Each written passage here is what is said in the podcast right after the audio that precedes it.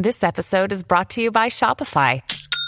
Forget the frustration of picking commerce platforms when you switch your business to Shopify, the global commerce platform that supercharges your selling wherever you sell. With Shopify, you'll harness the same intuitive features, trusted apps, and powerful analytics used by the world's leading brands. Sign up today for your $1 per month trial period at shopify.com slash tech, all lowercase. That's shopify.com slash tech. From the Fox News radio studios in New York City, giving you opinions and facts with a positive approach. It's Brian Kilmeade. Hey, hi everybody. Welcome to the latest moments of the Brian Kilmeade Show. Coming up at about 30 minutes, Theresa Payton. We need her expertise. Former White House Chief Information Officer, CEO of a leading cybersecurity consultancy.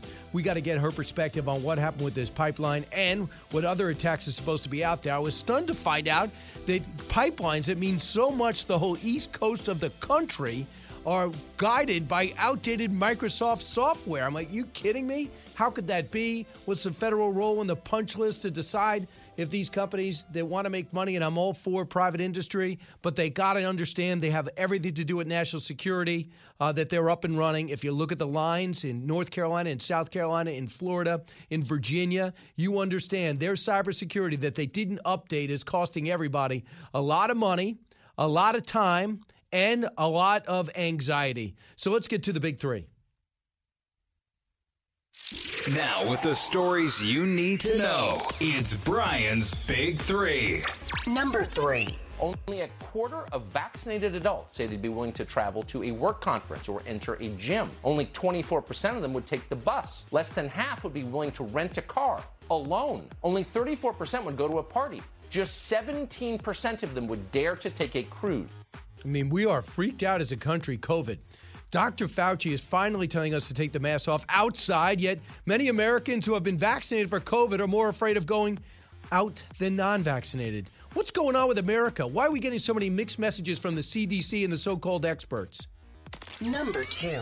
But I think we can get have a deal. And there are ways in which we can pay for this without just putting the entire burden on working class and middle class people. And I think the first step is obviously to define what infrastructure is. And we, I think, all agreed to work on that uh, together.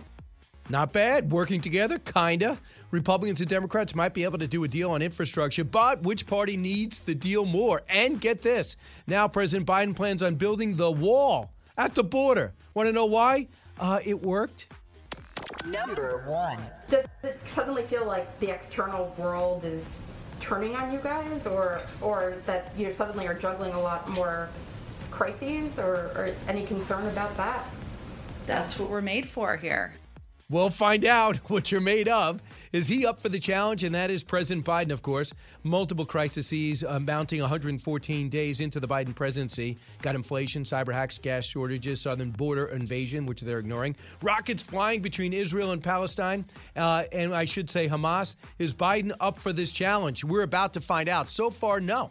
I mean, I couldn't believe some of the comments he made. There should be an all hands on deck right now effort to get the best cybersecurity companies in the world, let alone in the U.S., to start guarding what we label the most vital structures, private companies in our country. You know, we thought it was kind of cute, not really, but kind of cute, no big deal, when North Korea was upset that Sony was rolling out a movie that made the dear leader look bad. So they hacked in, exposed a bunch of emails, and embarrassed some executives. But in the big picture, I thought to myself, and perhaps you did too wait a second, another country hacking into a private company in this country, is that something Washington should be concerned about? The answer should have been yes. And while I think private industry and Silicon Valley will always be better than the federal government when it comes to cybersecurity, I want the Pentagon to have the best stuff. I want the Pentagon with Silicon Valley, with the leading firms. And if there are friendly nations with better cybersecurity, my goodness, let's get them involved. And together, let's protect the things that matter most because computers are running all of our infrastructure. You take it down, you take out a satellite, or you actually blow up a satellite, and you take down a uh, a computer that controls 45% of the whole, all the energy from diesel to jet fuel to gas and oil on the East Coast. My goodness, of course that involves everyone, and that private company is now public, and you their their lax attention when it comes to cybersecurity is costing everyone peace of mind. And in the case of North Carolina, I think it's what, 80% of the gas stations are out of gas? So are they up for all these challenges? First off, on the pipeline, Joe Biden asked, listen to this response, cut one. What do you say to Americans who are worried about the supply of gas and rising prices right now? We have been in very, very close contact with Colonial Pipeline, which is the one area you're talking about where the one of the reasons the gasoline prices are going up. And I think you're going to hear some good news in the next 24 hours. And we and I think we'll be getting that under control. Right. And then an hour later, I was able to host the seven last night. By the time we had to rewrite the open, because by the time we went up, the pipeline's back online, but it's going to be delayed for quite a while, uh, definitely a week before we get everything up to snuff again. People panicked. They got online. Uh, they drained the oil and gas and diesel and trucks and they had to get the oil and put it on trucks, causing more traffic and anxiety, and people ran out, long lines. We thought it was 1974 again. So, 1976, I should say.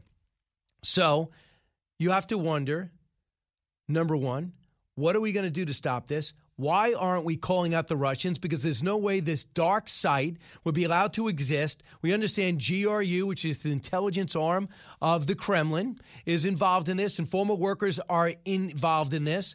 And of course, Russia knew about it. All logic points to that. So, what are we going to do about it? This is an emergency.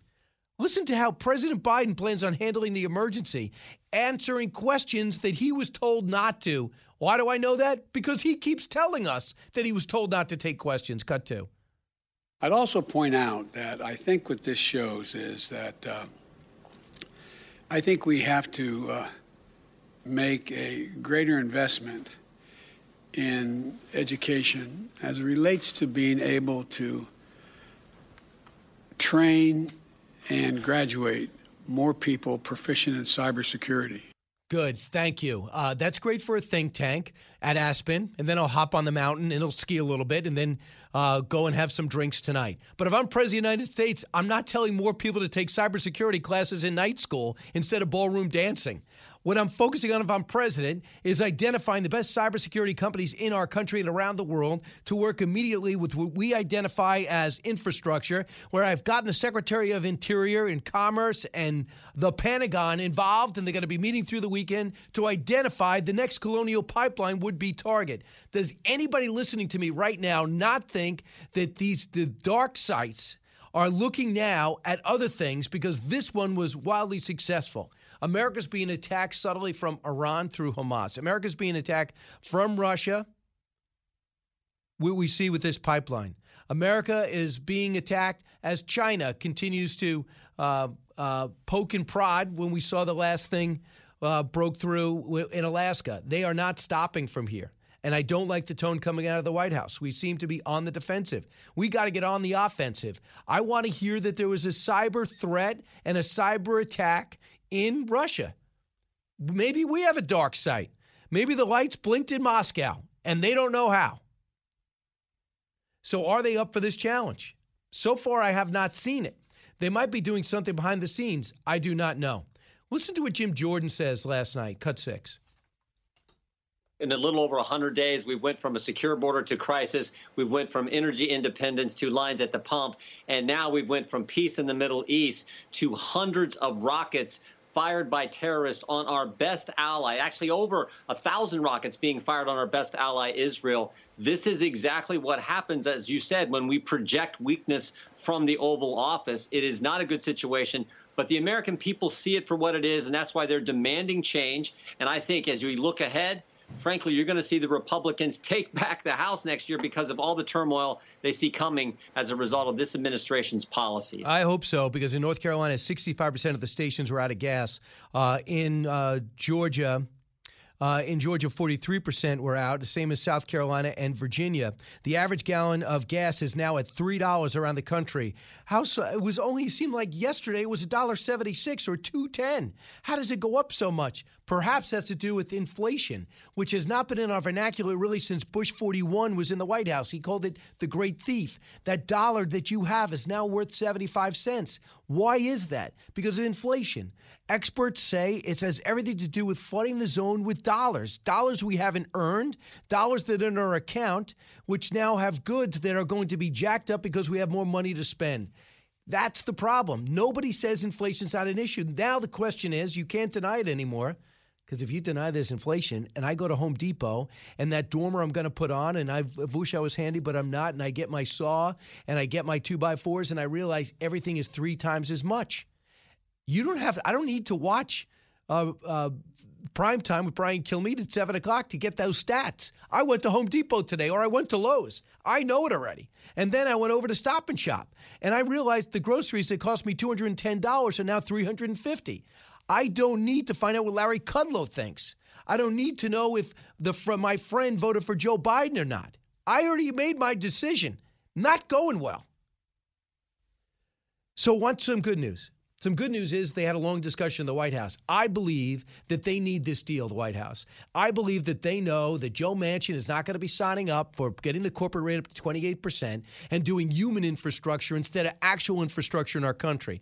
I do know that we're in now in 2021. I do know in 1980 an infrastructure bill with solid bridges and tunnels. I do know broadband should be involved in that. I have no problem with different cyber activities being involved in that, trying to uh, get kids um, uh, get kids in, in underprivileged communities uh, the type of uh, resources that they have in in uh, that upper that upper class area in your in your neighborhood. I get it. I will. I'll, I'll give you that. That gets you to about 600 to 800 billion. The 2.4 trillion is the daycare and the universal uh, community college, which anyone can go to right now affordably. Uh, the pre uh, pre K for everybody. That stuff it cannot be in this, which is why I believe that Joe Biden knows that. And in their two hour conversation, it was hard to be cynical. Here is uh, Mitch McConnell, cut 10. And, and I think Kevin the McCarthy. first step is obviously to define what infrastructure is, the, the definition of it. And we, I think, all agreed to work on that uh, together.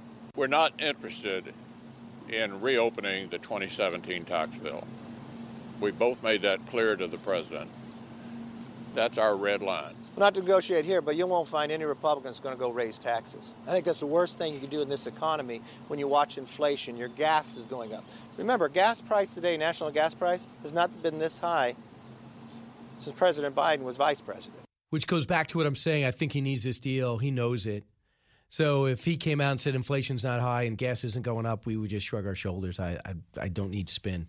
But Joe Biden, was said this today in an interview. Uh, said this last night in an interview. Cut eight. Well, look, um, there was a red line saying they wouldn't do anything on anything, quite frankly.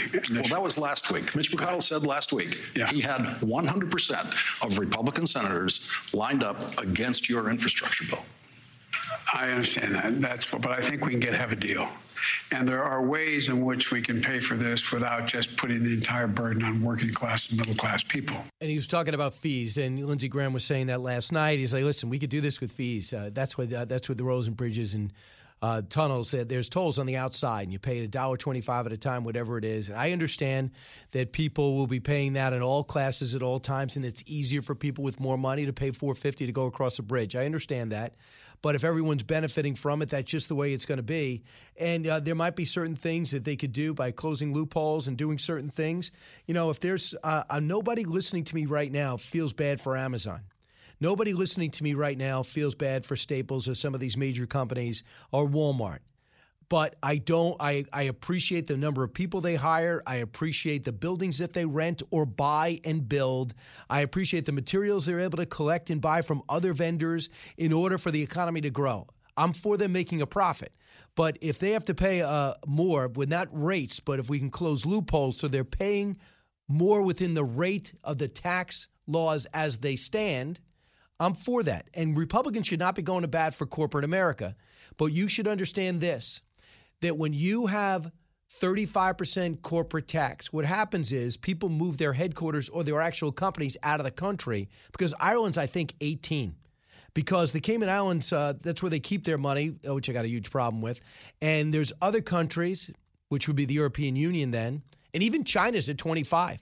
They're, they're just going to move their corporations out of. So you might be saying, well, we should, we, you know, we shouldn't uh, lower tax, we shouldn't raise, we should raise taxes on corporations. But just understand, they're going to move.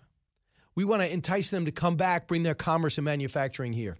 That's the problem with raising the corporate tax. Uh, but then he's going to go for the individual tax and get it up from uh, 37 back to 39. We'll see where they give. I do believe something will get done. 1 408 7669. I'm going to take some calls. And then Theresa Payton, one of the best in the business, to tell us about cybersecurity, how Washington works, how the private sector works, and how both shall meet. Don't move. Expanding your knowledge base. It's Brian Kilmeade. Precise, personal, powerful.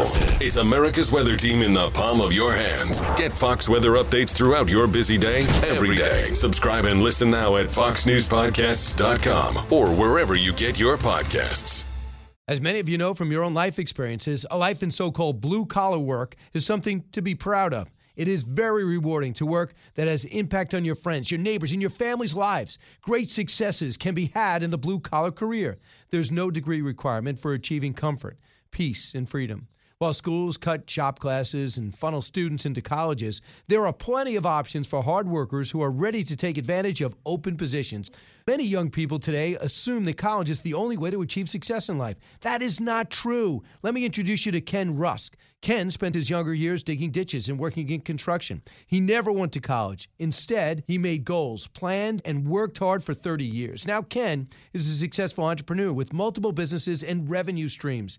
In his national best selling book, Blue Collar Cash, Ken shares his insights from over 30 years of working in blue collar trades as an entrepreneur, mentor, and life coach. Now he's created a guide made specifically for you and your unique situation. This guide will give you or someone you love the tools you need to start designing the life of their dreams. You can achieve your dreams regardless of your educational background or your past. Go to kenrusk.com slash path to learn more. That's kenrusk.com slash path.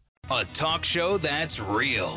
This is the Brian Kilmeade Show. I just don't want to get into that tit for tat with him. I, I just don't understand what the problem is with him. But, well, just going to do my job and he could do what he wants to do and we'll see what happens. So that is Dr. Fauci. For some reason, nobody, I, I, what am I saying for some reason? He was on CBS this morning the whole problem is now with Dr. Fauci in particular is the fact that he doesn't turn on any interviews. All his lifestyle issues when it comes to masks and distancing, he's all over the place and affects everybody. And he gets softball, softballs for uh, every single network, number two, and every podcast. The other big story is the origin of the virus and the role that the U.S. had through the grants and foundations that his organization may have done. There was this whole um, this whole way in which they were studying this virus that might have led to the leak on the Wuhan lab and why people are more curious. Why did they not follow up with Rand Paul's line of questioning? That's what I don't get. Name one person who doesn't want to know how this virus got here, specifically, where it started, how it started, and how it got here. There's nobody that knows that. And anyone who says they know, they don't know the answer to that. So Dr. Fauci was just on with Fox and Friends. Do we have the response? We do. So he was just on with Fox and Friends uh, at 8:30 Eastern Time, and he responded to what Dr. Fauci said about him. Cut 21. Well, if he was being interviewed by a journalist, they would have asked Did the NIH, did your specific division of the NIH give money to the Wuhan lab? That's incontrovertibly true. What he's arguing is he's parsing his words. He knows his group gave money but he's saying, oh, it wasn't for juicing up these superviruses. We gave it for other research. It's sort of like the Planned Parenthood argument. Yes, we give taxpayer money to Planned Parenthood, but it's not for abortion. Dr. Fauci's arguing, yeah, we gave it you know, the NIH and my group specifically gave it to the Wuhan lab, but they weren't supposed to be juicing up the viruses. money is out of the gates and ready to go. Hey, it's Hutton Withrow. Hot Mic is here on the Outkick Network. We've got your afternoon covered with the latest sports discussion, and it's available wherever you find your audio. Daily analysis and news. He is hot. I am Mike. Actually, my name is Chad. His name is Jonathan, but you get the picture. We're going to bring it every single day. Whatever you want to call us, we'll respond to. We just want you to respond to what we're dishing out every day. And while you're here, we hope you subscribe to the podcast, like, subscribe, and share. Okay. That's it. And he's right. If you talk to a journalist or somebody with curiosity, that's what I want to ask him. I have no idea. I've, I've never seen anyone in my life, at any walk of life, the biggest story, the, the, the smallest story, get an easier time with the press and be more lauded for no reason than Anthony Fauci. And here's another thing that drives me nuts. He says to Gayle King, and I'll play this in 15 minutes when it comes to masks outside, you don't need them. Really? Don't need any masks outside if you're vaccinated. Number one. Uh, do you realize if since kids, such a low possibility of the kids getting it and suffering any after effects, that means they don't need to wear masks when they're in sports. Now, for the 18 and 19 year olds who have been allowed to get inoculated, and my daughter has, she plays soccer in college, uh, they're all done. No more masks. Okay? People just let them get away with this. The CDC is terrible. They're all over the place. I'm not sure the pressure put on them. I'm sure they're very smart, but they don't seem it. And they're affecting all of our lives.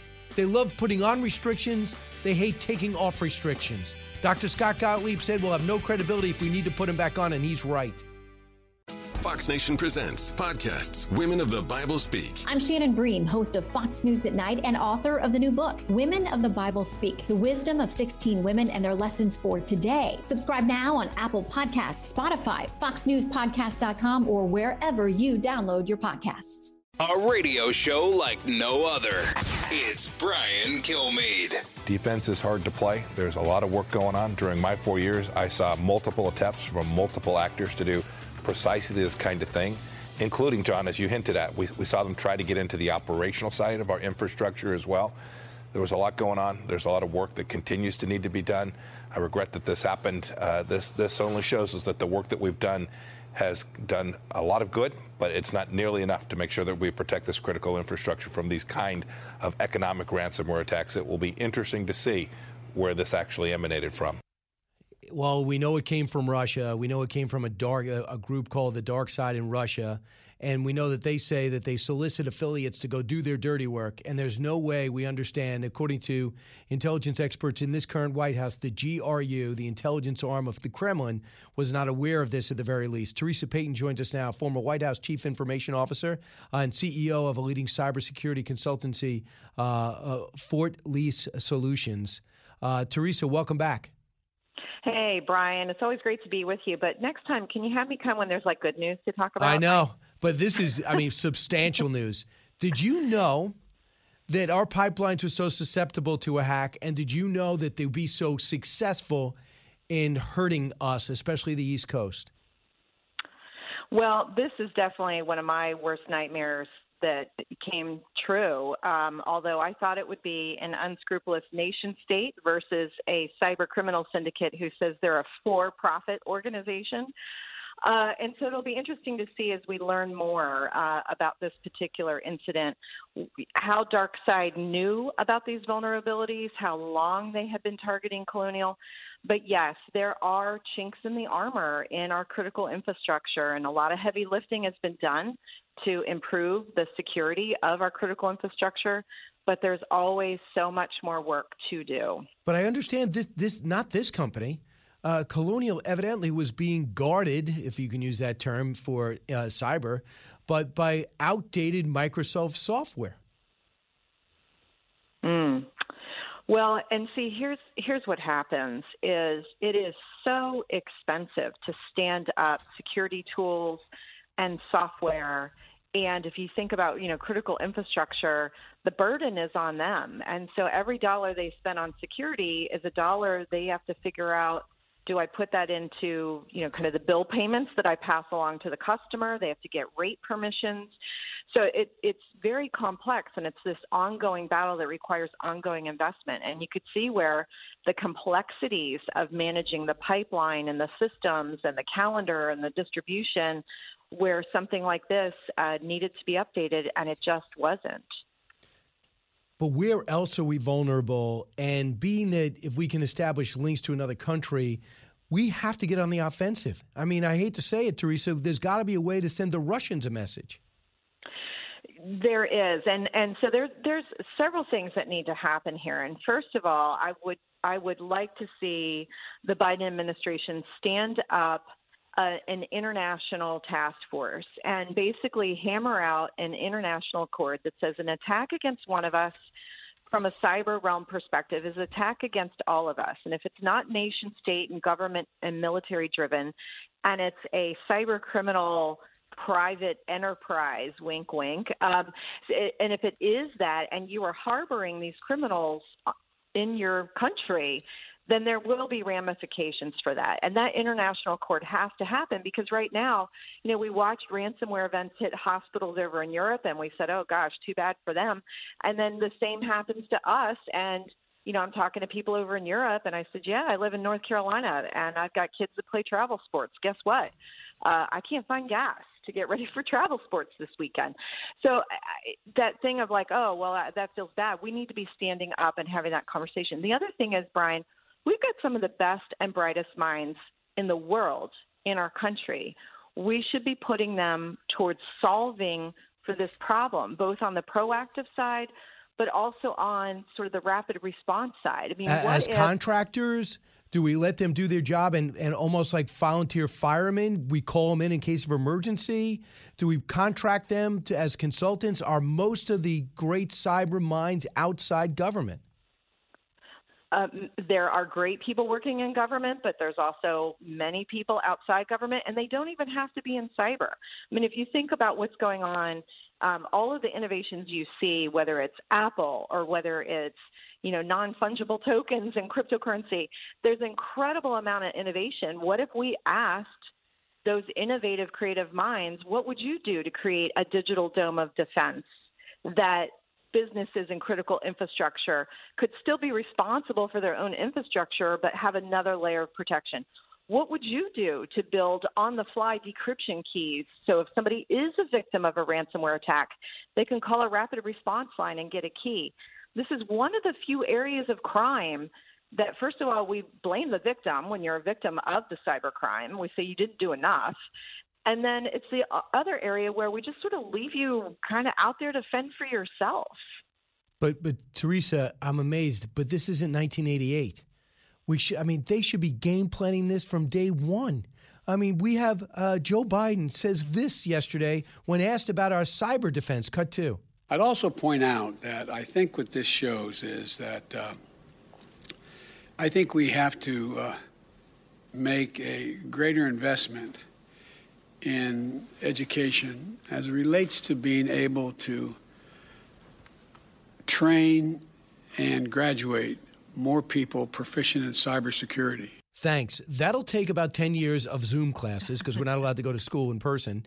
So, what is he talking about? That could be an element of it to incentivize people, just like we needed people to, to learn Farsi when we were fighting the war on terror full time, and we needed more people with Arabic language skills.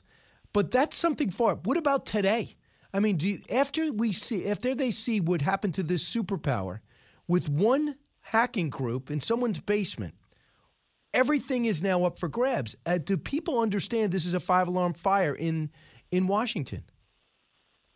I don't know if they do. Uh, oh. And I mean, we we we've had so many warning bells. You know, the tsunami warnings go off, right? So we had the Florida water treatment plant and we had a near miss there where the chemicals could have been changed, but they weren't.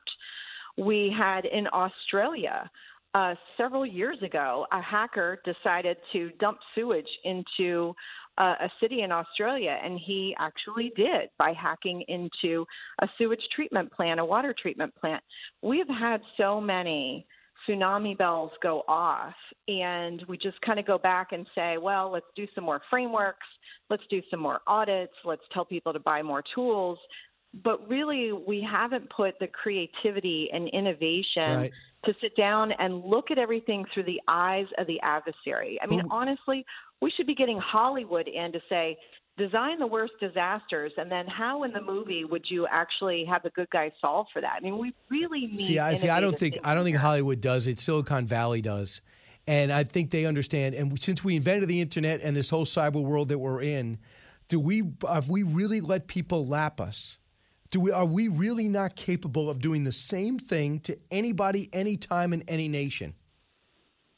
Well, attribution is hard, and we do know that the Department of Defense has from time to time sent a warning strike over the bow digitally um, to nation state, government, and military organizations, even reaching out individually to operators, telling them they know who they are and to step away from the keyboard. So we know we have the capability to do that. I know there tends to be hesitation because private sector infrastructure ends up being involved. And so that's where, you know, the, the lines start to get very blurry. Uh, and because we don't have those international accords like we do for, you know, ocean lanes, like we do for airspace, like we do for land, we need the same thing for cyber. And because we don't have that, you end up having this well, we can't infringe upon the private sector. Uh, well, we can't invade people's privacy. And we have to find the right accords here. Otherwise, the next bad event happens. Mm-hmm. And suddenly, in the name of an emergency, you and I could lose our right to privacy. So, Theresa, and because of a yeah, I know. reaction, right? I, I'll say this: that if you want to be a public company and, and profit the way you do, there's got to be certain things that the government, a checklist that the government goes over, that they have to hit in order to be able to be the colonial pipeline of the East Coast, to to be uh, but by the way, we heard a lot about how great pipelines are all of a sudden. What I find so sinister is this whole idea of ransomware.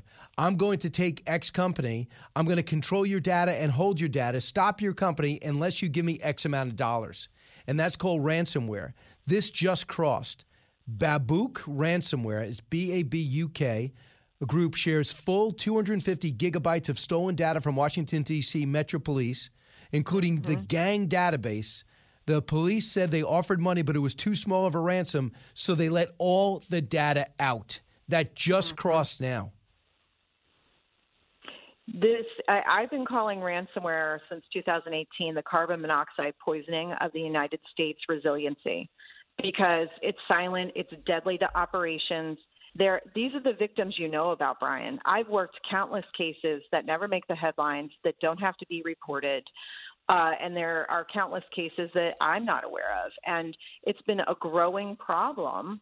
And we have to stand up and say, we will not stand for this. And that the U.S. government needs to put the full force of, you know, the FBI behind figuring out what's going on here. Internet services providers, they're delivering the traffic. Um, you know, there there has to be a team sport accountability here. To your point, who were the regulators who reviewed Colonial Pipeline's security maturity roadmap and said, all good here? Um, or did they point out deficiencies? That's going to be something to be investigated. I, I'm for being calm under pressure, but the lack of urgency on this whole thing from the Secretary of Energy to the President of the United States, I find nuts, especially when I'm watching people fight uh, having fisticuffs uh, in North Carolina because they both ran out of gas on the line and they were getting on each other's nerves. When I see that North Carolina, South Carolina, and Virginia, I think that they're, they're, uh, the the gas prices have doubled in most of the country, and I see those cities where over 50% of the gas stations are out of gas. And knowing that even though we've got this back online somehow, somewhere, we're still going to have delays.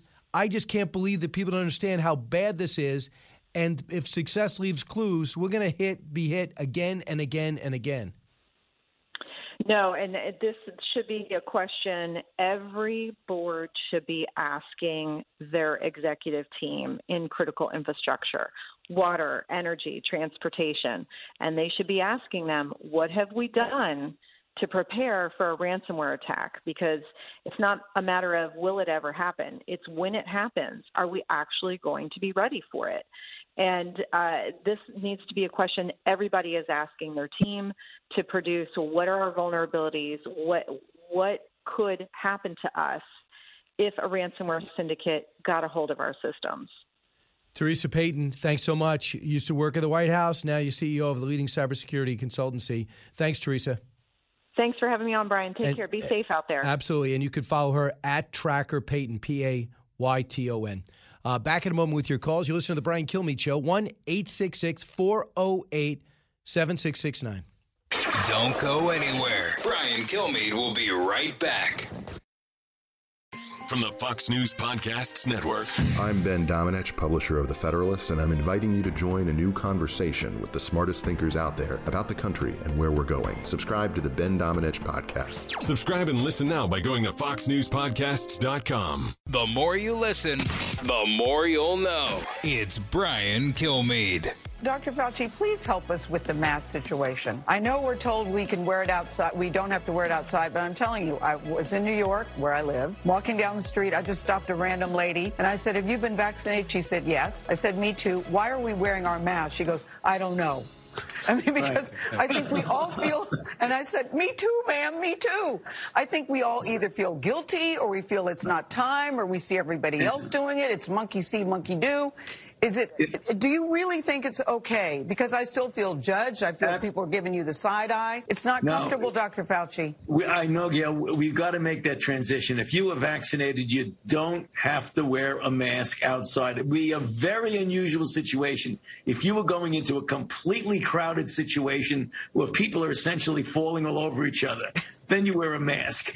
but any other time, if you're vaccinated and you're outside, put aside your mask. You don't have to wear it. Okay, people are still judging. It just drives me nuts. He should have said that eight months ago, made it clear instead of waiting for the question to come up on CBS in the morning, which no one watches on the networks comparatively.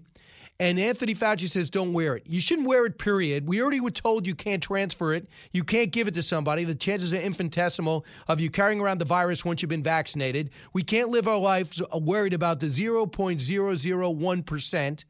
And we should not be wearing them indoors either. If I am sitting indoors with vaccinated people, like I just watched McCarthy, uh, Mitch McConnell, the president, Pelosi, and Schumer, all vaccinated, all wearing masks. Makes no sense. John Kerry wearing a mask with people 100 feet away from him, everybody vaccinated in Washington, staffers on down, should not be wearing a mammoth mask over his mammoth face. Wrong message.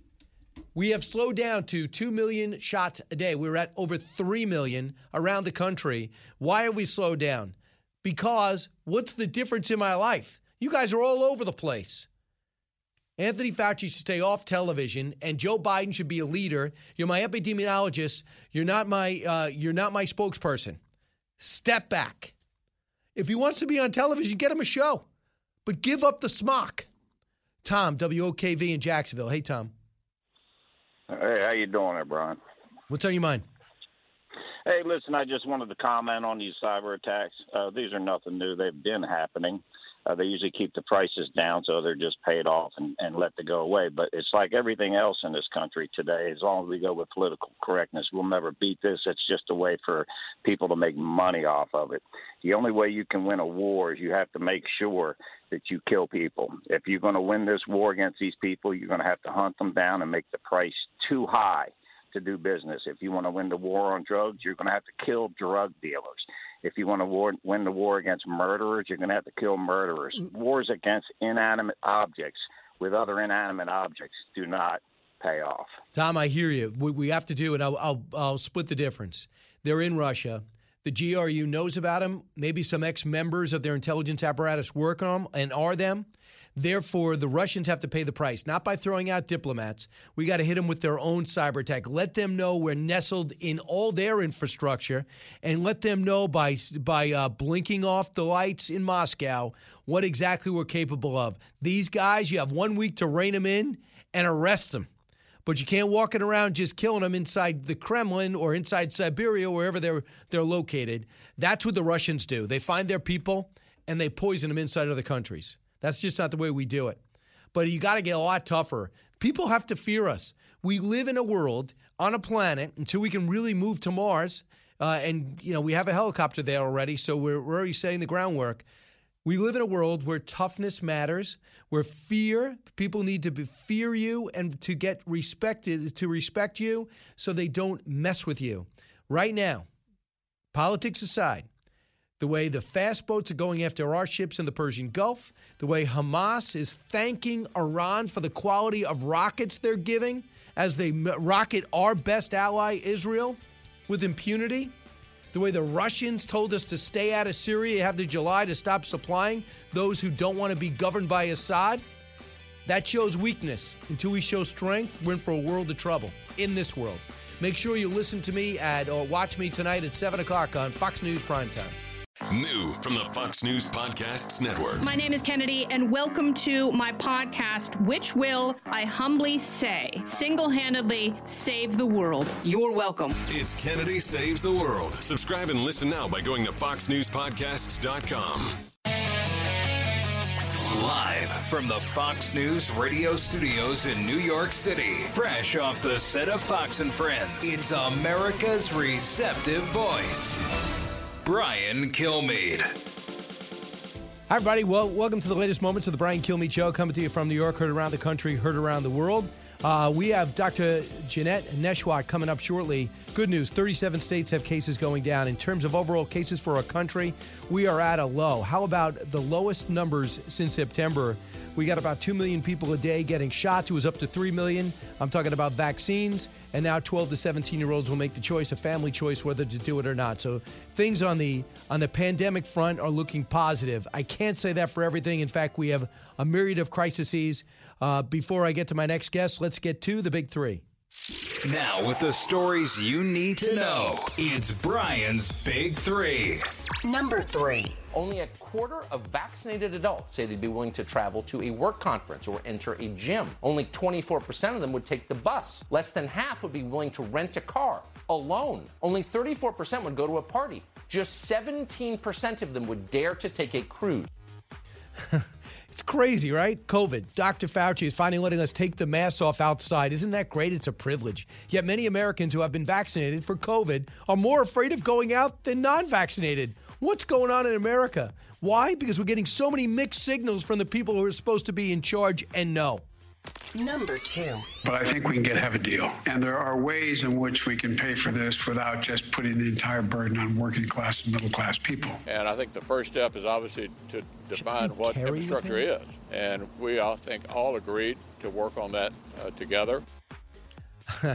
I'm kind of optimistic. Working together, kind of. Republicans and Democrats might be able to do a deal on infrastructure, but which party needs the money and needs the deal more? And get this now, President Biden plans on building the wall. Want to know why? Uh, it worked, maybe? Number one. Does it suddenly feel like the external world is turning on you guys, or or that you suddenly are juggling a lot more crises, or, or any concern about that? That's what we're made for here. We'll find out, won't we? That's Jen Psaki, of course.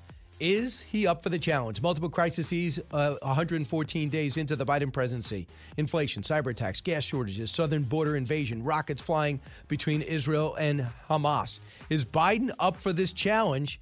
Before I ask my next guest, let me pause.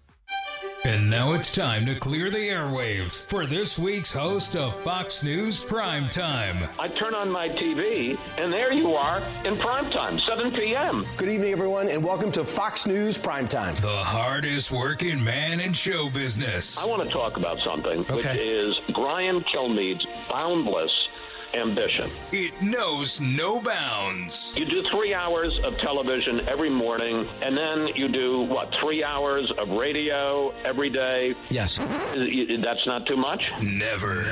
Well, I still got that series, What Made America Great. And then you've also got the books, right? Got a brand new rolling out in the fall. And there's still room for more. Back in the primetime seat, can you do some more things? I think it's an hour in the afternoon you're not doing anything. Brian, is your hobby working? I'm hobbyless. The BK broiler is all gas, no brakes. Does it occur to you that perhaps America might get a little tired? the beast of broadcasting, the slayer of sleep. You can live on three hours of sleep a night? Three and a half. And the top dog of television, Brian Kilmeade. Oh, and the anchor of Fox News Sunday is here too. My agent says to me, You are the highest paid person in television. I say, Well, I don't make as much money as Brian Kilmeade. He says he does 30 hours a week. You do one. Do it per hour. Chris Wallace. Well, that was, uh, uh, Eric, that was more about me. You, are creating tension. Right? Why, that was a salute to me, Chris. I'm embarrassed by my staff again. Well, I, I'm a little embarrassed too. That was all about you. but I somehow have a feeling that after last week, you'd said to them, "Look, enough of Chris. We need to focus on me. I'm the big guy." And in addition, you are doing. I mean, it's it's a little bit like it's like a, a Kilmeade pandemic. You're spreading. There are variants of Kilmeade spreading all over the world. I see you in the morning. I listen to you on the radio. I see you now. It's at in seven o'clock at night. My gosh, there is there no stopping you? Well, I did not do Fox and Friends this morning, but I am doing Outnumbered. Oh, I was going to ask you, why didn't you do Fox and Friends this morning? Because I noticed that you weren't on. Well, a couple of things. They don't really like when I do both, but I I don't like being uh, off, and I'm up anyway. Just I have to get up like an hour and a half earlier uh, to do the radio show because you got to prepare for the radio show. So, uh, right. but today I yeah, so I thought I thought you know they don't like when I do the morning show and do the nighttime show. So I said, why don't I just go Monday, Tuesday, Wednesday? We went back on the on our our same couch on Wednesday. I wanted to be there for that, but then I'm going to do outnumbered today, and then on Friday, really focus to end with a flourish at seven. Because this is really all about you. I don't know. No, understand. it's about the doesn't like channel. it when you who doesn't like it when you do Fox and Friends and then Fox News Primetime? Is it one of the shows that doesn't like it, or is it the bosses on the second floor? Don't know. It's one of these things where, and by the way, that shows you are a true journalist because I did not know I left that out there. I, I wasn't thinking, knowing that that was at. I'm not going to create any controversy. All I heard is, well, I could still do the morning show. They say, no, no, you don't have to do the morning show. Just just do the seven o'clock. And then Does this it occur time, to you this could be the uh, they might be sending a signal? No, I didn't. Not until you brought it up. Actually, I mean, Will Cain was very good on the show this morning. I actually thought he was superb. really? Like, what did you like about him? it wasn't you. so, all right. No, I'm just teasing. You know I love you. Right. You know I think you're great. Uh, you're uh, anyway. It is a little crazy though. I mean, so you're doing. I'm trying, I'm trying to do that. I knew math wasn't included. Seven hours of TV and radio in a single day. Yes. Hey, listen, it's a big. I, we Chris, we always say this. It's a big gym, right? I mean, I've seen I've seen you do stuff all over the channel constantly. You're going to be on all like you're going to be on five shows on Friday. Um, we also know you do specials, especially when your book's coming out. You're doing specials on that. You fill in for Bret Baier. Uh, you get as needed. My thing is be as valuable as possible, as long as possible, um, because you never know when things are going to change. But I do want to ask you something that you. Uh, by the Yeah, way, but- how great was it to have David Petraeus last night? The General David Petraeus. I love having and uh, Jocko Willink. So David Petraeus, I want to bring you to. I think one of the most underserved stories is our exit from Afghanistan and the violence that's taking place even before we can exhale. As we try to get 2,500 people out, 85 girls are killed at a school's attack over the weekend. We, the Taliban is taking more yardage by the day. How soon do they take Kabul? I asked David Petraeus this last night, cut 48. I fear that we are going to look back and regret this decision.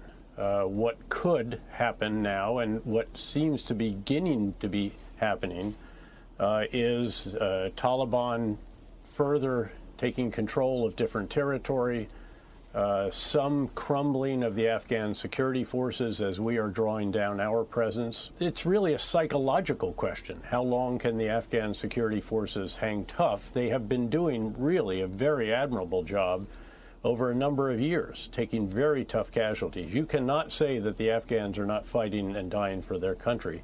They very much are. And how many more will? And when the Taliban are back, is that a major loss for America? What are your thoughts? When you, you talk to more military people than I do inside Washington, you're there. What do you think? Well, I when the president announced or was about to announce that he was pulling out of Afghanistan and would be out by 9/11, the 20th anniversary, and it wasn't going to be conditions based. We were just going to pull out. I talked to a top White House official, and I asked this precise question about well, what happens to the people who are there if the Taliban takes over? Specifically, what happens to the women and girls who have, for the last 20 years, been able to get an education, been freed, been out out of the burqa if they want to be, uh, and are now going to be put back in. And this official said that's a big concern, but it is not a reason to keep U.S. troops there. The and, and specifically, the domestic problems in Afghanistan are are not a reason to keep thousands of U.S. troops there. The problem is they're they're they're presenting it as a kind of a binary choice. Either we keep the troops there to save the women, or we pull them all out and the hell with the women. And I don't think that's really the choice that faces us because I think with a really small footprint there, uh, maybe 2,500 troops. Remember, we've been in Korea since 1952. We've been in Germany since 1945. You know, with a real small footprint, you can maintain that kind of protection, really not put Americans in danger on the front lines, and also save the lives of people that have cooperated with us and and and women because the U.S. is there, which I think puts a certain limit on what the Taliban's going to do.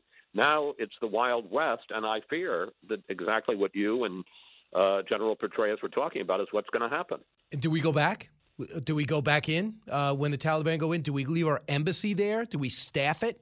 We didn't well, staff always, it when no, the Taliban always, were in control. We didn't staff it since the Russians were there, the Soviets. No, but but the, they have said that we're going to keep a military presence in just to, you know the, the very small presence to keep the Marines or the embassy. But your point is well taken, which is, you know, if the Taliban takes over Kabul, are we going to keep a, a military presence there? Are we going to, you know, create another Tehran hostage crisis? Um, you know, I look. It, it's clear that putting a, a 20,000 troops in, 100,000 troops hasn't stopped the Taliban. Uh, you, uh, you know, using your phrase, has gained yardage even when we've had a much bigger footprint there. But I'm not sure that taking everybody out is the answer.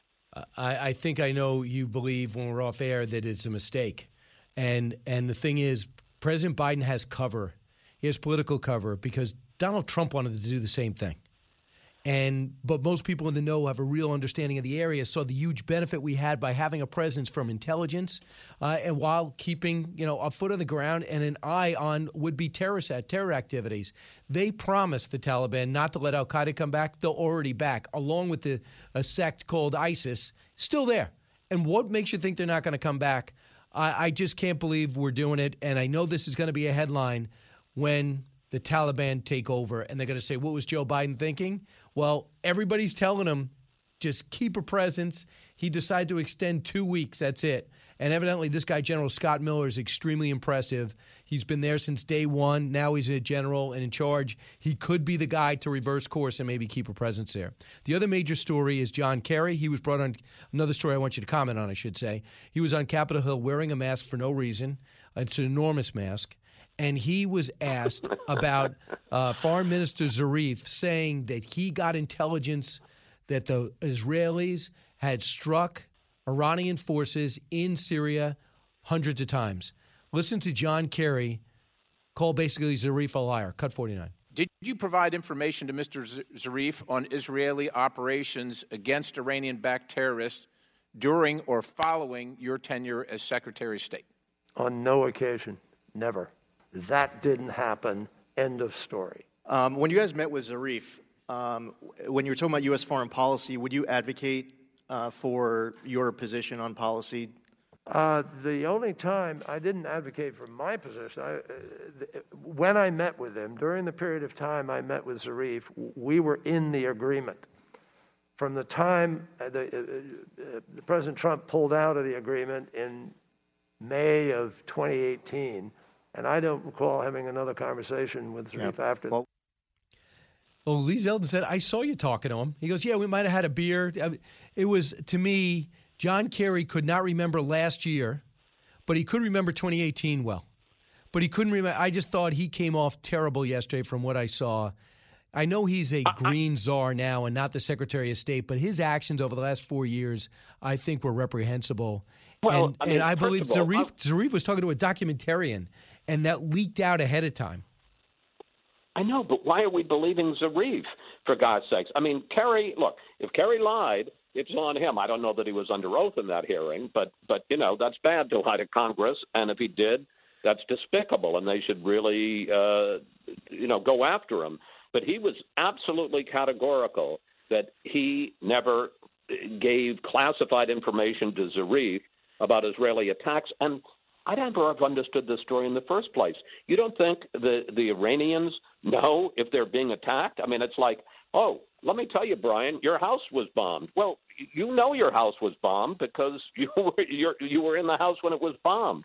So I've never understood what this classified information that that uh, Kerry supposedly gave to Zarif. Right. Lord knows, and if they were doing it, who else would be doing it except the Israelis? Well, we don't know. Uh, there'll be a lot of people. There's a lot of terror activity there that don't like the Iranians. Uh, Chris, who do you have on? I have I heard conflicting reports about guests. What were your conflicting reports? I'm, I'm curious to hear this. Um, well, I was just trying to create drama. Um, oh, okay. You, yeah, well, I'm sorry. No. You, yeah. We have well, we're going to have Liz Cheney on. Uh, nice. We, we we think we're going to have some other people on. We know we're going to have some other people on as well. But uh, Liz Cheney, uh, you know, aw- awfully interesting what she's doing. And I guess I don't quite understand the end game.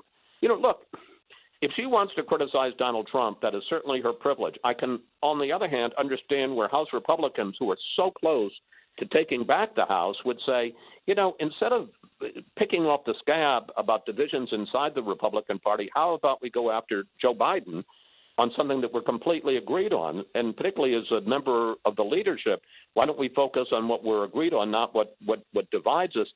And the other thing I don't get is if Liz Cheney thinks that she is going to take this party back from Trump and pro-Trump forces, I think she's um, got got quite a challenge ahead of her, and we'll be discussing all of this on Fox News Sunday. She's as tough and smart as anybody in Capitol Hill, so you know she's obviously not going to be intimidated uh, uh, by. Uh, by anybody, she's shown that. So, Chris Wallace, I look forward to that interview. You just gave me I think both. She might be intimidated by me. I and I, I actually do. She, she's been on your uh, panel. She's your. She's been in your green room. Forget why, it. Why, why, why are you treating? Why don't, don't dismiss this? I was trying to build up some drama for All the show. Thank you, Chris Wallace. Always great. Appreciate it. All right. Sorry, and, this and was mostly about me. Back in a moment. This is the Brian Kilmeade Show. Living the Bream is a podcast hosted by Fox News Channel's Shannon Bream, sharing inspirational stories, personal anecdotes, and an insider's perspective on actions and rulings from the High Court. Subscribe and listen now by going to foxnewspodcasts.com. America's listening to Fox News. If you're interested in it, Brian's talking about it. You're with Brian Kilmeade. Well, if he was being interviewed by a journalist, they would have asked Did the NIH, did your specific division of the NIH give money to the Wuhan lab? That's incontrovertibly true. What he's arguing is he's parsing his words. He knows his group gave money, but he's saying, oh, it wasn't for juicing up these superviruses. We gave it for other research. It's sort of like the Planned Parenthood argument. Yes, we give taxpayer money to Planned Parenthood, but it's not for abortion. Dr. Fauci's arguing, yeah, we gave it, you know, the NIH and my group specifically gave it to the Wuhan lab, but they weren't supposed to be juicing up The viruses. money is Yeah, those are the real issues. And Rand Paul on Fox and Friends answered Dr. Fauci on CBS this morning. And what the thing is, he doesn't understand. And what Dr. Fauci keeps his calm and says, "Well, that Rand Paul is just doesn't like me." No, you don't understand. Just answer his questions. Your inconsistencies on masks, on distancing, on your willingness to do interviews with anyone that asks, especially if it's a left wing network, and just rant and roll and almost do uh, medical jazz. Just skate around and scoot around and affect everybody's lives. But yet he's never put on a lab coat and go in and come up with facts and figures, looking at data. And the origins of the virus is what we should be focusing on at this point with numbers going down. He doesn't answer the questions. It is not personal. When we come back, I expand on this with Dr. Janette Nesheiwat, a Fox News contributor. She's been all over this, treating a lot of patients and seen death and destruction with this pandemic. We'll find out what she thinks. It's the Hemmer Time Podcast. Fox News Channel's Bill Hemmer takes you one on one with engaging personalities covering the critical issues of the day. Find Hemmer Time now by going to FoxNewsPodcasts.com. America's listening to Fox News. Radio that makes you think. This is the Brian Kilmeade Show. I think we should start lifting these restrictions as aggressively as we put them in. We need to preserve the credibility of public health officials to perhaps re-implement some of these provisions as we get into next winter if we do, do start seeing outbreaks again. I think the only way to earn public credibility is to demonstrate that you're willing to relax these provisions when the situation improves. Uh, that's true. Uh, that is one thing that Dr. Scott Gottlieb has said. As uh, smart as he is, he understands the American people and lifestyle. And if you keep on saying, uh, "I want you to do this," "I don't want you to do that," "I don't want you to go to work," "I don't want you to," "I want you to wear a mask," "I want you to stay from distance," "I want you to take uh, to go to school at home," and you never ever dial it back as the numbers go down and the vaccinations roll in, no one's going to pay attention should everything ramp up again. Plus, we burn out. Dr. Janette Nesheiwat uh, is with us now, Fox News medical contributor, family and emergency uh, medicine doctor. She's seen coronavirus up close and personal uh, and all the horrors it brings and the realities behind it. Dr. Nesheiwat, welcome back. Hey, good morning, Brian. Thank you. So you understand what Dr. Scott Gottlieb is getting at? And he also went on to say in San Francisco, the numbers are so low. Try it there. Tell everyone in San Francisco, take your masks off. We're gonna we're gonna monitor your numbers, and and then tell the rest of the country you can do it. Yeah, absolutely. I, I completely agree with Dr. Gottlieb. Look, if you want compliance, we need common sense measures. If you are outdoors, you don't need to wear a mask. If you are fully vaccinated, you don't need to wear a mask.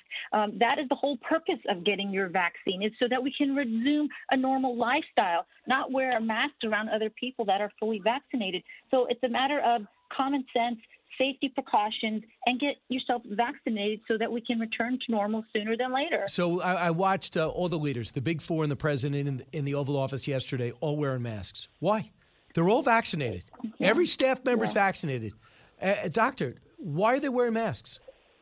Well, okay. So if they're fully vaccinated in a small crowd, it, it's it's not recommended by the CDC. It's not necessary. But if you really want to get technical, Brian, you, there is about a 5% chance that you could still pick up COVID and pass it to others. Um, you know, Pfizer's 95%, uh, Moderna 94, Johnson & Johnson 72%.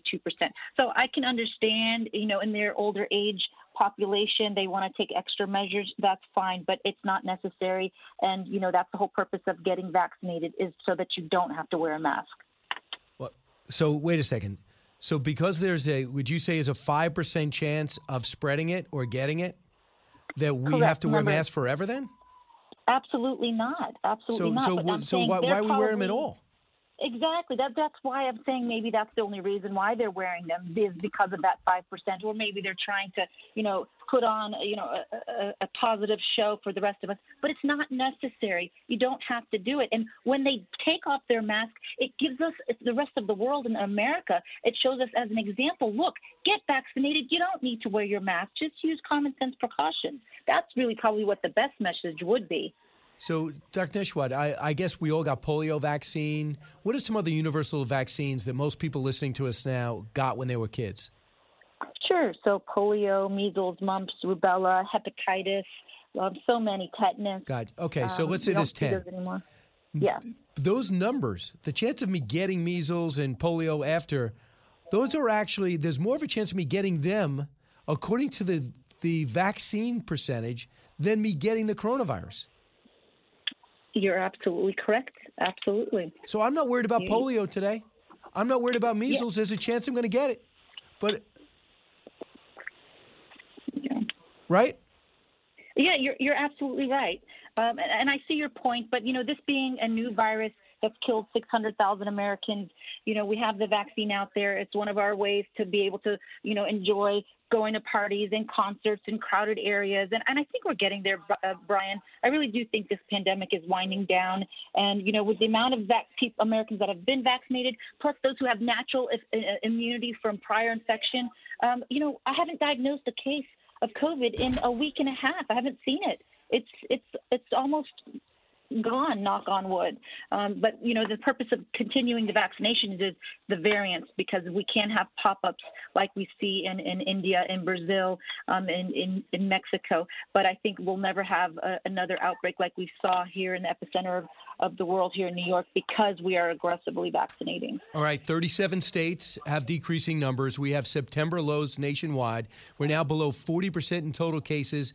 Uh, deaths are down in the in the over the last two weeks uh, substantially, yeah. as long as with hospitalizations. And you see the hospitalizations and the deaths. No one has explained the reality of this. So having having said that we're reading like for the example the yankees had three coaches test positive for the virus even though they got vaccinated and i'm wondering everyone's wondering why are we testing vaccinated people? Well, you shouldn't unless they're symptomatic. And I believe they got Johnson and Johnson, which is only 72% effective um, in preventing the vaccine, but uh, you know highly effective against death and severe complications and hospitalizations. So it could be also that those that those three that tested positive, um, maybe they it was uh, before the two weeks. Remember, it takes two weeks for it to actually work. And again, Johnson and Johnson's only 72 percent. Um, it's not 100%. No vaccine is. But you should not be tested if you have no symptoms. If you are fully vaccinated and you come into contact with someone that tested positive for COVID or you were exposed, you don't need to be tested. You don't need to quarantine. Unless you start having symptoms, then go get tested and use common sense precautions. So, are you? How much are you focused? I know you work every day to treat people with mm-hmm. it and make sure they mm-hmm. don't have it. How much do you care about the origins of the virus? Uh, that that's a good question. I, I, I think it's important to understand where it came from to make sure that if there was any human error involved in the the spread of this uh, this virus, that it doesn't happen again. But right now, my my main priority and focus is keeping my patients healthy and encouraging them to get vaccinated. Um, that that's my main uh, uh, goal and focus right now. But I think it is important to know the origin of this virus. Um, we believe it is a zoonotic virus that you know, originally uh, came from an animal transferred to human and then human to human. But was that virus modified and manufactured? You know, we can we shouldn't speculate. Um, investigations are what tell us that. But I think um, knowing if there was any human error um, is important and is inc- is critical to avoid future potential pandemics and pathogens from becoming more lethal and from spreading. We, you know, we really need to be fully aware to avoid a future recurrences like we saw this past year. So I want you to hear a little bit more from Dr. Scott Gottlieb, who you know knew the risks and was trying to be the canary mm-hmm. in the coal mine early, like yourself. Cut 24. Mm-hmm if you've been vaccinated with the mRNA vaccines or the J&J vaccine, your risk is very low from having a bad COVID outcome, and your risk of getting an asymptomatic infection that you could spread to others is also substantially reduced. The data now does support that, so we could start drawing some firm conclusions and basing our public health advice on that. You know, there's one model that's out that says that if you you were 65 and above, your risk of succumbing to COVID if you were infected with it was around 1 in 100 during the peak of the infection and probably a little worse than that at the outset. That same model now predicts it's about 1 in 20,000 if you've been fully vaccinated and you're an immunocompetent person. So the risk is substantially reduced from vaccination. And I think you can sort of conclude that probably your risk from COVID, if you're fully vaccinated, is comparable, maybe even less than your risk from flu if you're fully vaccinated in older individuals. So what he's trying to say, and I don't know if you're there yet, but because I've been watching all you guys from day one, he's trying to say loosen up. I know that uh, you guys are experts, but for the for the non-expert medical or the non-physician, loosen up the restrictions because behavior and lifestyle has been not taken into account in my judgment, and maybe in his judgment, in fighting this pandemic. Because if something happens in the fall and it starts coming back, people are going to throw up their hands and say, you know what? You never told me to loosen up when things got better. Now they're getting worse. You want me to do the same thing? I'm done with you. There's a real risk there, right. Dr. Nesheiwat. Yeah. yeah, you're absolutely right. That's the whole purpose and incentive of getting vaccinated is so that we no longer have to social distance. You no longer have to wear your mask. And we are at that point right now. Um, I think it's important to be aware and know your risk and protect yourself. But at this point, we are at you know you know we've had plummeted number of cases, deaths, and hospitalizations. So it is fully reasonable and without a doubt not necessary to act as if we're still in the midst of a, of a, of the you know pandemic like we saw 3,500 deaths a day over the holidays. We're we're far from that, and we need to start acting like that. What does that mean? Go about your normal daily lives. Just make sure you get vaccinated. Protect yourself. Use common sense. Right. It's been unbelievable. Everyone, everyone listening to me right now could get vaccinated. Uh, it is slowing down dramatically. Why they're making that decision, I'm not sure. I feel comfortable, but I'm not an expert. I'm not going to tell you to get vaccinated. I'm going to tell you I did, and I felt good about it. I talked to the best, smartest people around, like you. And if I there was any hesitancy, I would say it. But here's an example of what drives me crazy. Here's what the CDC director, Walensky, said two weeks ago. Our data from the CDC today suggests, um, you know, that, that vaccinated people do not carry the virus, don't get sick, um, and, and that it's not just in the clinical trials, but it's also in real world data. Okay. There you go. So do you understand? So with that, I don't think I should be wearing a mask inside or outside. And, and I agree. If you're fully vaccinated and um, I can't get it, can't spread it. Yeah, yeah. I mean, the likelihood is extremely low. Anything is possible, but the likelihood is extremely low. Right. Um, so I think it's perfectly reasonable if you're vaccinated, you've done your due diligence, go on, resume with your normal life. And let me just follow up with this. You know, Susan, I know you don't play politics, but you watch it. Susan Collins is the definition of a moderate Republican. She is always the calmest, coolest under pressure. She was exasperated with the CDC director in front of her a couple of days ago. Let's listen. I always considered the CDC to be the gold standard. I don't anymore. So here we have unnecessary barriers to reopening schools, exaggerating the risks of outdoor t- transmission, and unworkable restrictions on summer camps. Why does this matter? It matters because it undermines public confidence in your recommendations, in the recommendations that do make sense, in the recommendations that Americans should be following. So, do you understand? So- Not a doctor, but do you understand how she feels? A- absolutely. The, some of the guidelines and restrictions um, were just too rigid and just unreasonable and not practical. Practical. Children at camp outdoors don't need to wear their masks. Um, it, it, the, the studies show it's not even less than 10%, but potentially even less than 0.1%. So I think you know the problem with the CDC that we may have seen is the lagging, uh, the lag in the updates and the unpractical updates. And uh, it's important. Effective communication is important when it comes to compliance, whether you're dealing with mask use or vaccination use. So um, we, we may have uh, some work to do in that department. All right. Uh, so, Dr. Nesheiwat, I just want to get clarity. So, when people walk up to you and say, "Should I go to camp?" and I'm looking at these restrictions, Yes, I'm not going to send my kid. Uh, do you want? Do you blame them, and do you think that they should revisit them? Oh, yeah, I think they need to update the guidelines that do sincerely reflect data that we have. Let your children go to camp. They don't need to wear their masks outdoors. That's un, un, unreasonable. Now, um, it's also important uh, that the staff members, if that's the concern of spread, make sure then the teachers and the staff are vaccinated. Because remember, it's not the kids that are going to transmit COVID to the teachers and, and the coaches. It's the coaches that will transmit to the coaches, adult to adult, not child to adult. And that's um, that's what the data tells us. And so lastly, I think we need to stick to that. for the parents listening right now and the kids, 12 to 17, they can them. now they can now get uh, vaccinated. Should they? You know what? I, vaccines really can help us open up quicker and end this pandemic. We've got 42 million children in the age group between 10 and 19. We've had about uh, 4 million children that we know of that tested positive. That number is probably triple or double. So they can have a positive impact. But I think it's just a matter of having the conversation with your pediatrician. Um, many, you know, I've talked to teenagers. I have a t- teenage nieces, and I said, "Hey, are you, you going to get it?" And she said, "Oh, I already got my first dose." I said, "Good for you. What made you get that?" She said, "Because I want to hang out with my friends, and I want to have a sleepover, and I want to go to parties, and I want to be able to do more things." So, um, just think of you know the, the benefits of, of being vaccinated, and remember, for almost everybody, the benefits outweigh any risk or potential side effects. And if you want to get your vaccine, you can go to that uh, government website, vaccines.org, and go to the Javits Center. You can walk in to healthcare centers, and, and they will give it to you. Got it, Dr. Nesheiwat. It's been great. Thanks so much. Thank you, Brian. Have a good one. You got it. And you can follow her at Dr. Janette, J A N E T T E. Back with your calls in just a moment. You listen to The Brian Kilmeade Show. Coming to you on a need to know basis because, man, do you need to know. You're with Brian Kilmeade.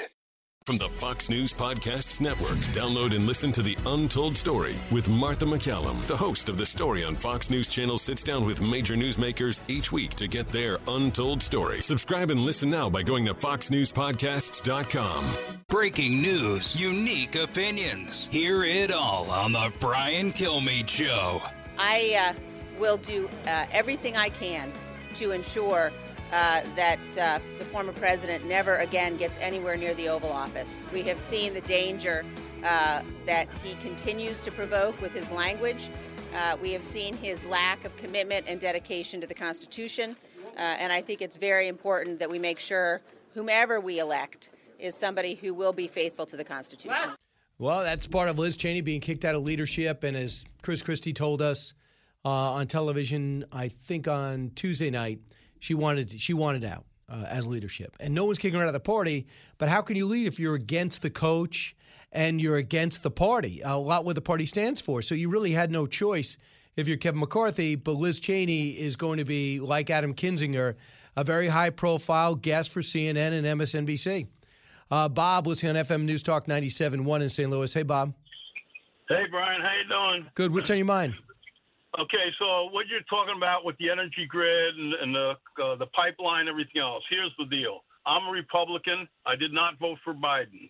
Okay, but this pipeline is not Biden's necessarily fault, and here's what I mean by that: the Republicans, the first two years, they had control of the Senate, the Congress, and when Trump was president. And what did they do? Nothing.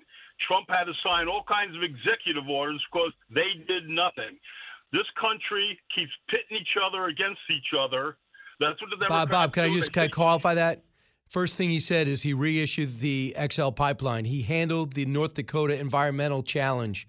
He uh, overcame the protests every day from the American Indian uh, tribes that were there. But what happened is they kept hitting these lawsuits, these environmental lawsuits that were made to slow them down, just like they go after the energy industry. So once he green lighted it, for example, he had drilling in ANWR. But there was all these other environmental legal challenges that slowed it down. Now he's out of office. There's not going to be any drilling in ANWR.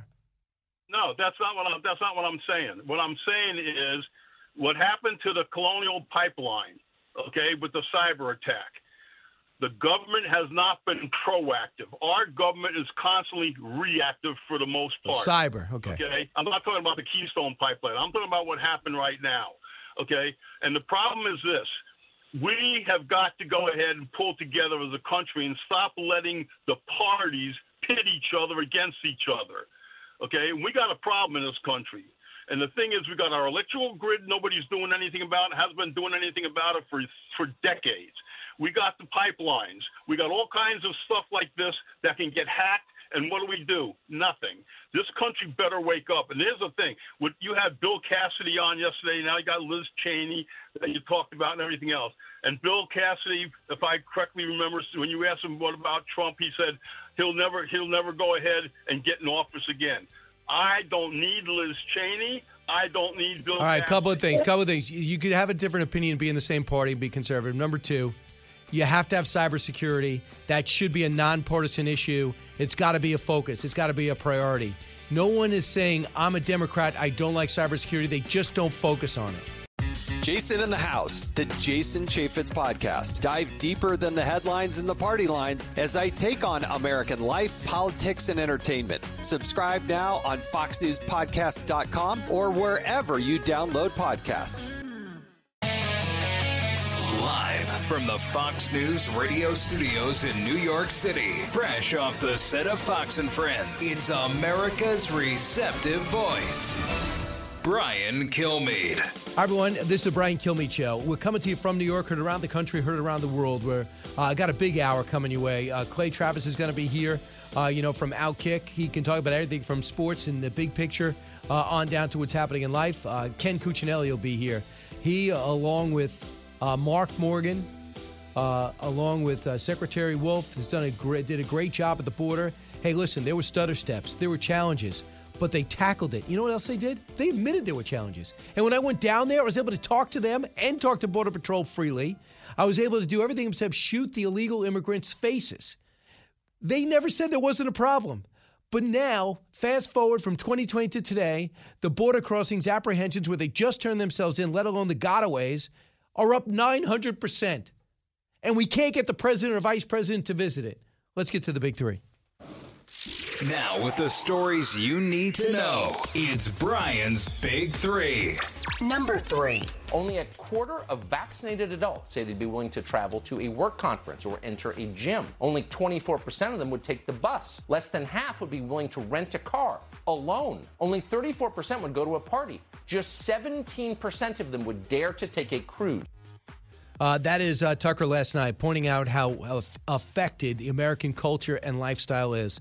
COVID. Dr. Fauci is telling us to take the mask off outside suddenly. Yet many Americans who have been vaccinated for COVID are more afraid of going out than the non vaccinated. What's going on in America? How do we get back on track?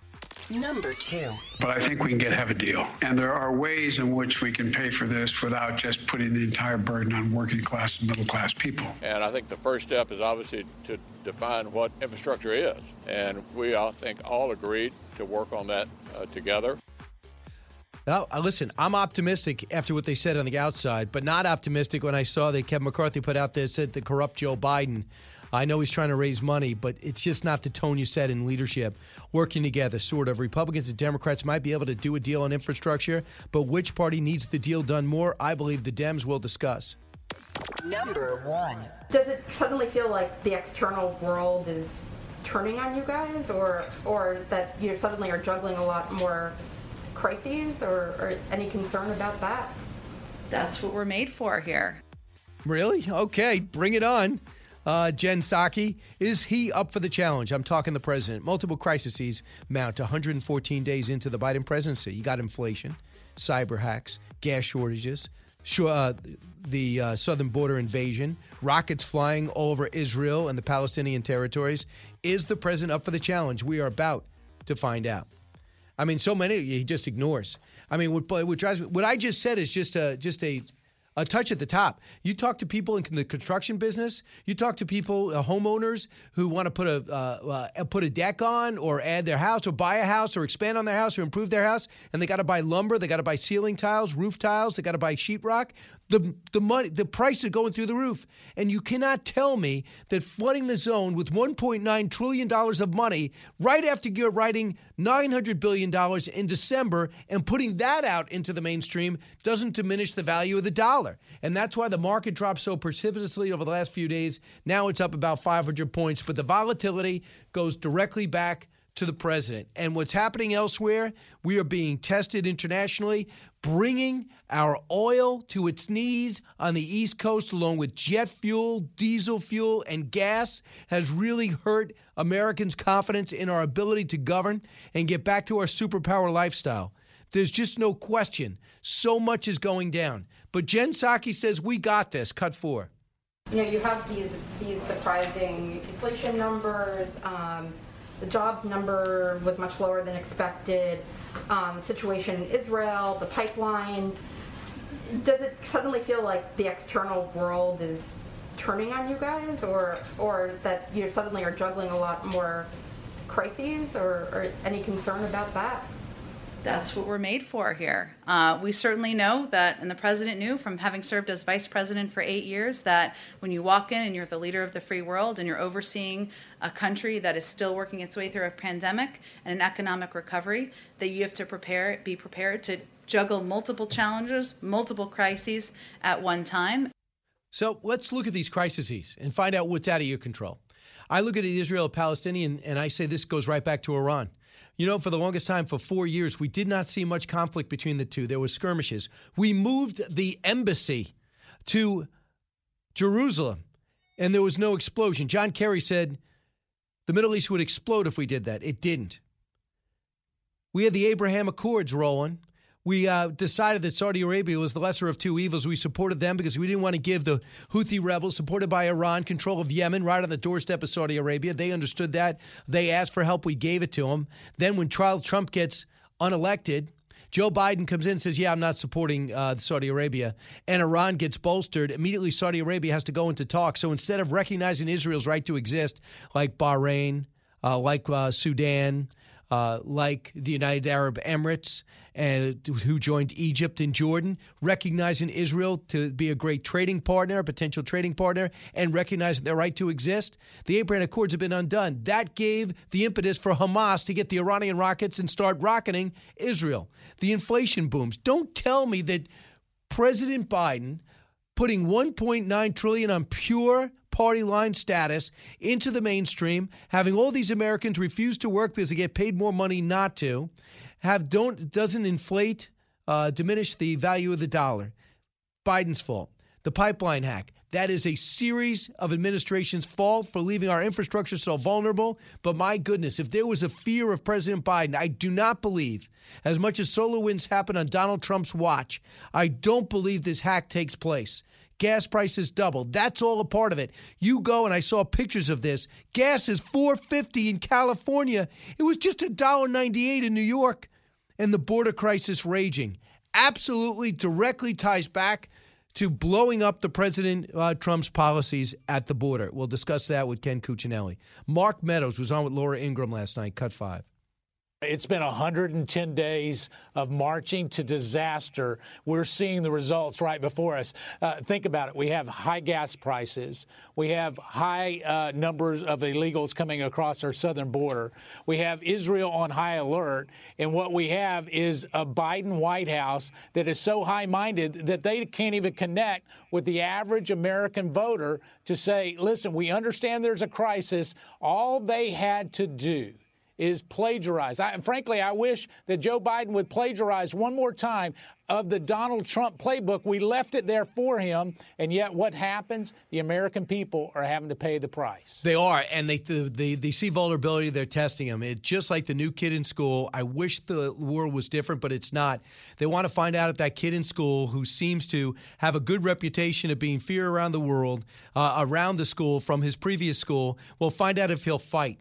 We have not shown that we'll fight. And that's it.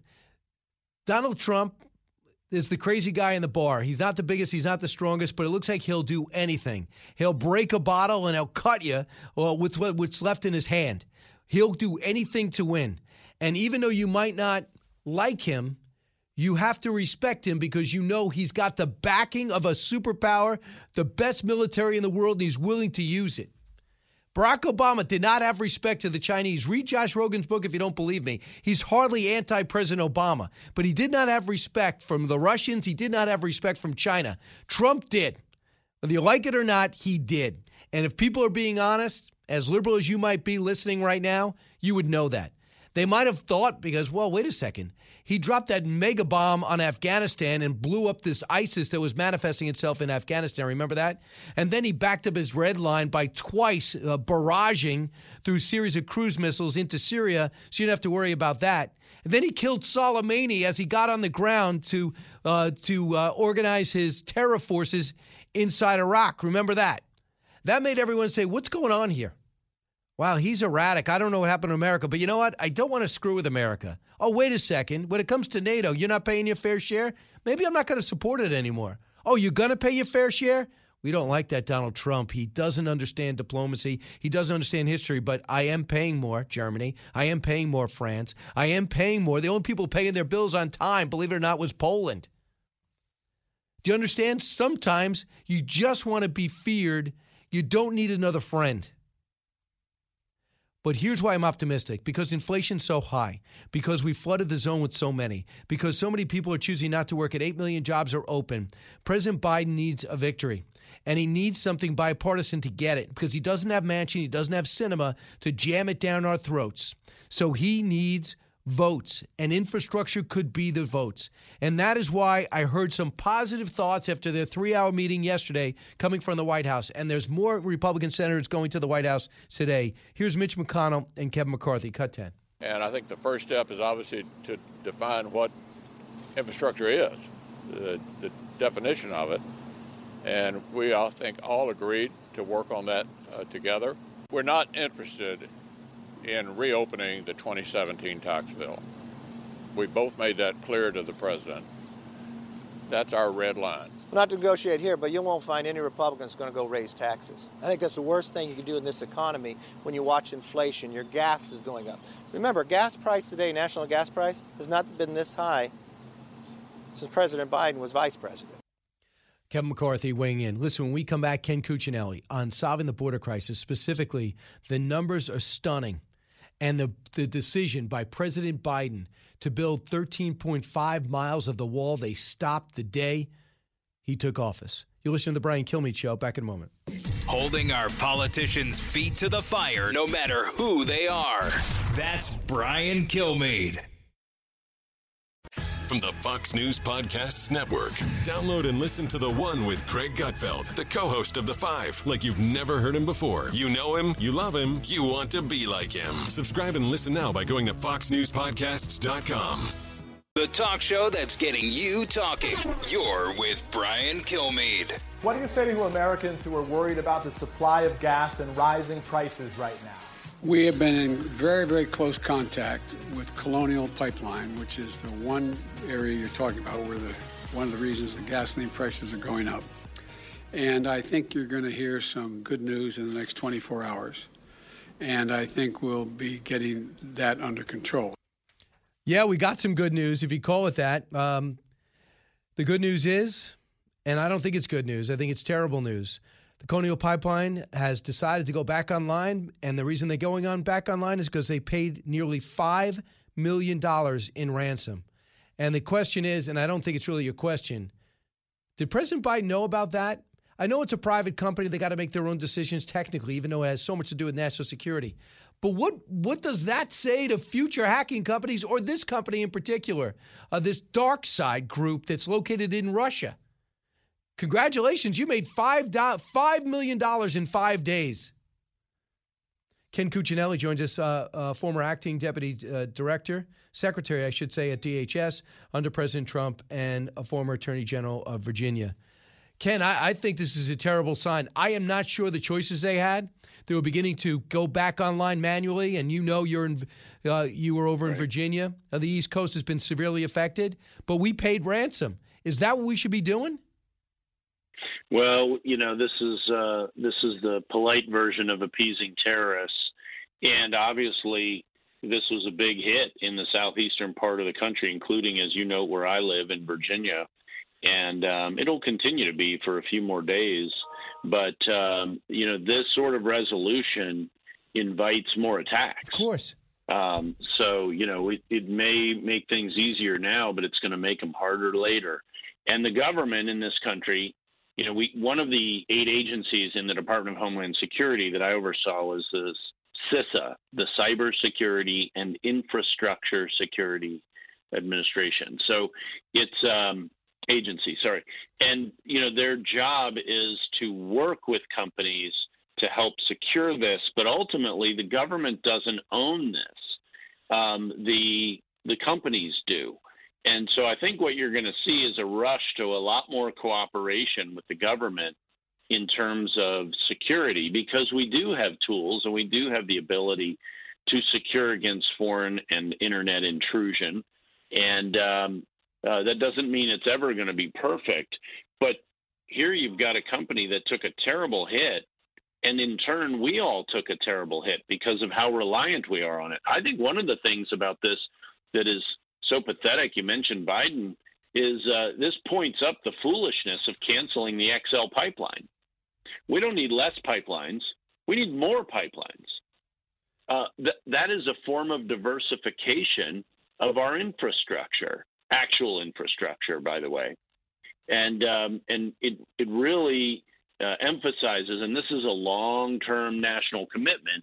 It really emphasizes um, some of our weaknesses. For instance, all our refineries, not all, but almost all of our refineries are in the Gulf Coast area that serve the eastern half of the country. Well, it'd sure be a lot easier if there were some in the Northeast or in the Mid Atlantic um, that could take up this kind of slack and be immediately delivering fuel um, instead of piping it up from the Gulf.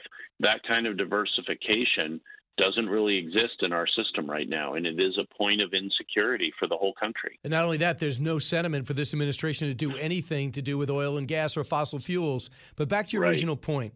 Uh, do you believe that the government has the type of talent in their cybersecurity or CISA to to to help in this situation to keep these hacking groups located in Russia China, North Korea to stop the next Sony attack or the next next colonial attack? Is it just a matter of calling them up?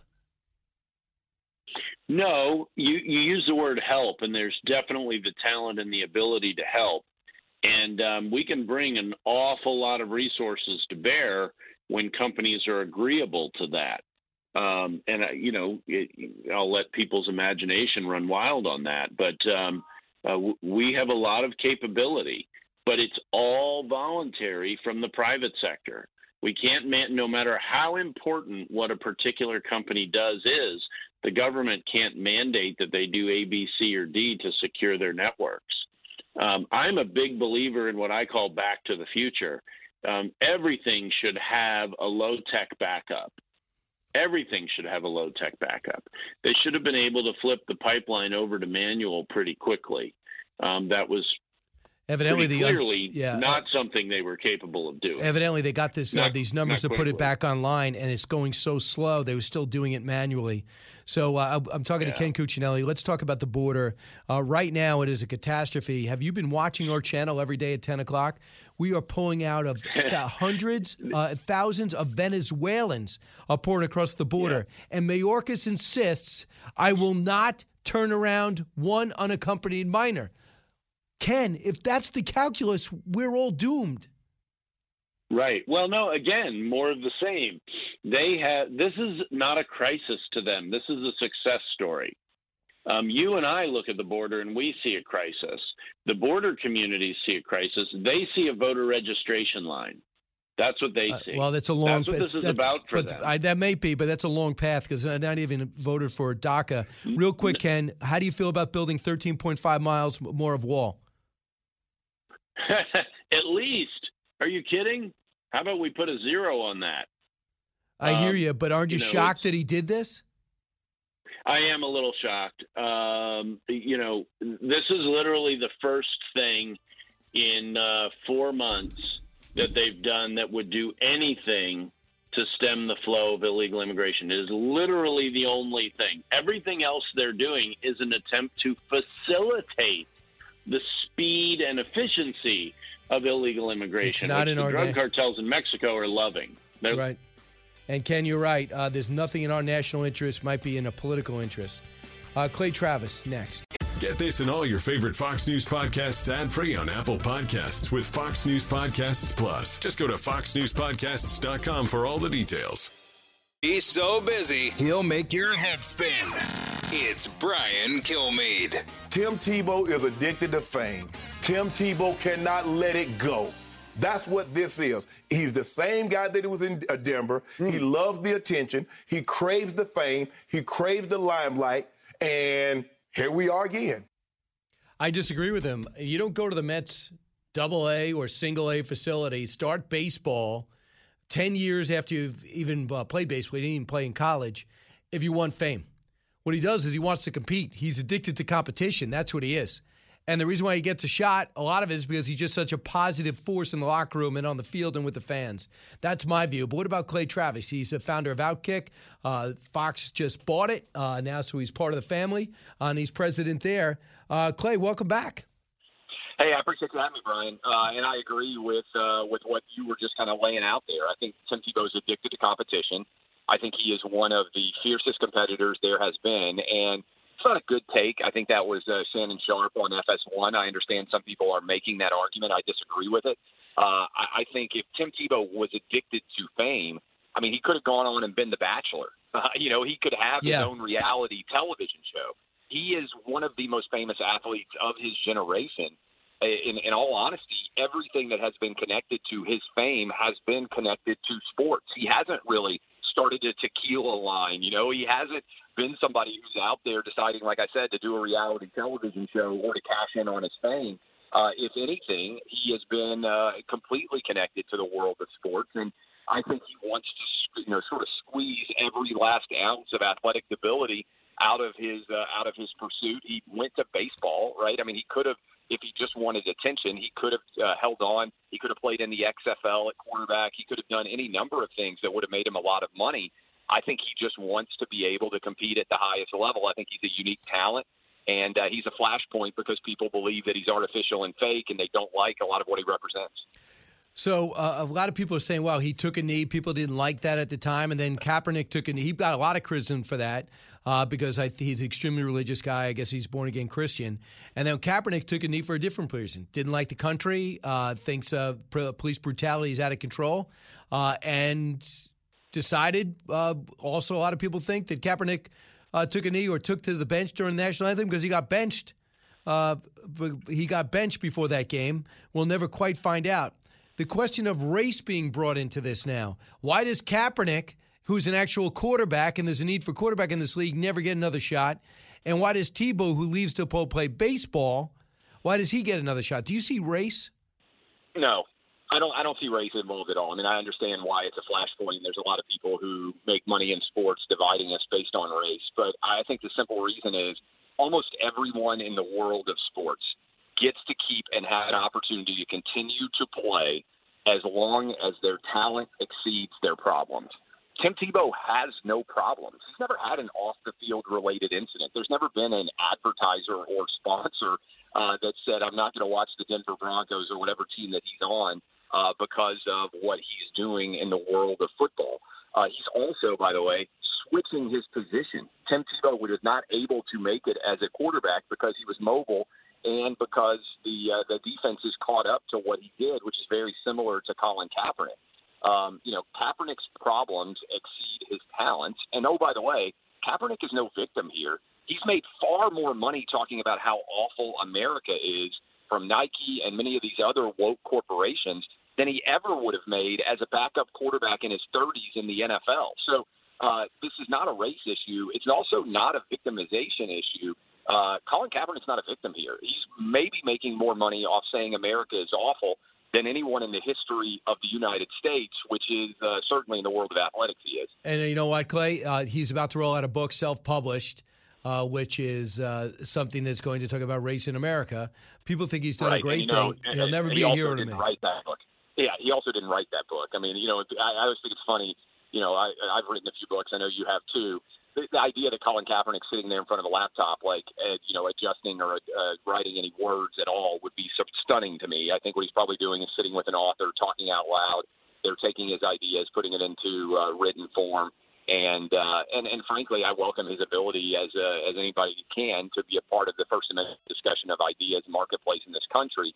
But I don't think Colin Kaepernick has uh, has aided the discussion in any way in this country. In fact, I think he's actually made it a lot less safe for young uh, kids in America because he's convinced them that the police are the enemy, and we're seeing murder rates skyrocket everywhere as a uh, as a result of, uh, I believe, a primary reason is that we're not letting police do their job because of uh, many of the athletes that have been outspoken And about Clay, how awful yeah, police are. the Obamas haven't helped at all. Now they're talking about how racial, how they're concerned about their kids when they go behind the car. That the, we don't know that the cops are going to uh, pull her over and and heard Sasha and Malia, which is unbelievable. They never talk like that. They were in the White House. Plus, they're surrounded by Secret Service, so it's not even plausible. Well, Here- also the data doesn't reflect that that's likely to happen in any way to any child, right? I mean, like the the, the there are tens of millions of interactions between police and uh, citizens every single day of all races, uh, and every single year, I should say, and almost none of them end in a violent encounter. And guess when they do end in violence? It's when somebody resists arrest. What we should be saying is, hey, comply with police officers, and there will be far fewer uh, is- issues of uh, violence in this country. Yeah. Uh, by the way, his he's going to a place in with Tim Tebow is by the way where his college coach was. Uh, he now coaches the Jaguars. That's why Urban Meyer wants to give him a shot. He said, try tight end. Evidently, he had uh, two weeks of tryouts and looked fantastic. And they said, we'll give him a one year deal, see if he makes it through tra- training camp. Here's a listen of uh, a place you you travel in news and you travel in sports circles still. So here's Kimberly Martin on ESPN talking to various people in the NFL about this Tebow signing. The skeptics, 50, 54. It's, it's shock, bewilderment, and also at best practice squad or watch he might just retire before training camp. You know, I've heard coaches on on the Jaguars don't want Tim Tebow on the roster.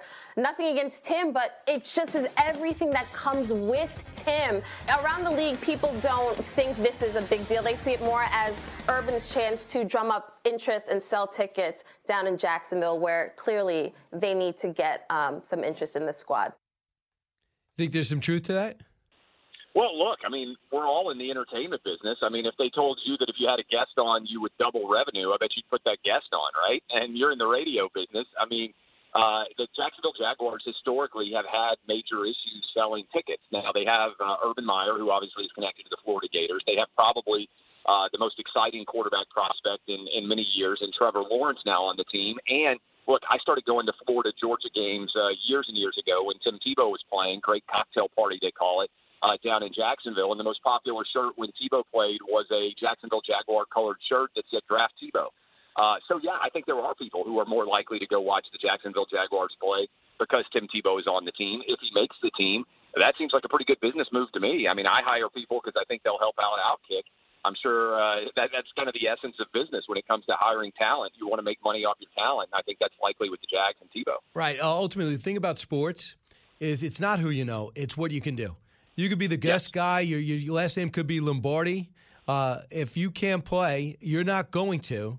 You're not going to even make the team. And if Tebow was so popular, the Mets were to give him a shot. They let him play in the minor leagues, where he was a great mentor to these guys, like Michael Jordan was. But there's no fame and glory in minor league Mets baseball in Syracuse. Believe me, I've been there. Max Keller, Max Kellerman, who I know you know well, uh, he weighed in on Tebow, cut 55. I do think, while he shouldn't apologize for any kind of opportunity he has, because he's really just getting a look, right? And he should take advantage. I do think it comes with some responsibility. I will insist that everyone is so privileged. Everyone should be treated with the same kind of respect and given this given latitude to try to succeed and fail if they might and get opportunity.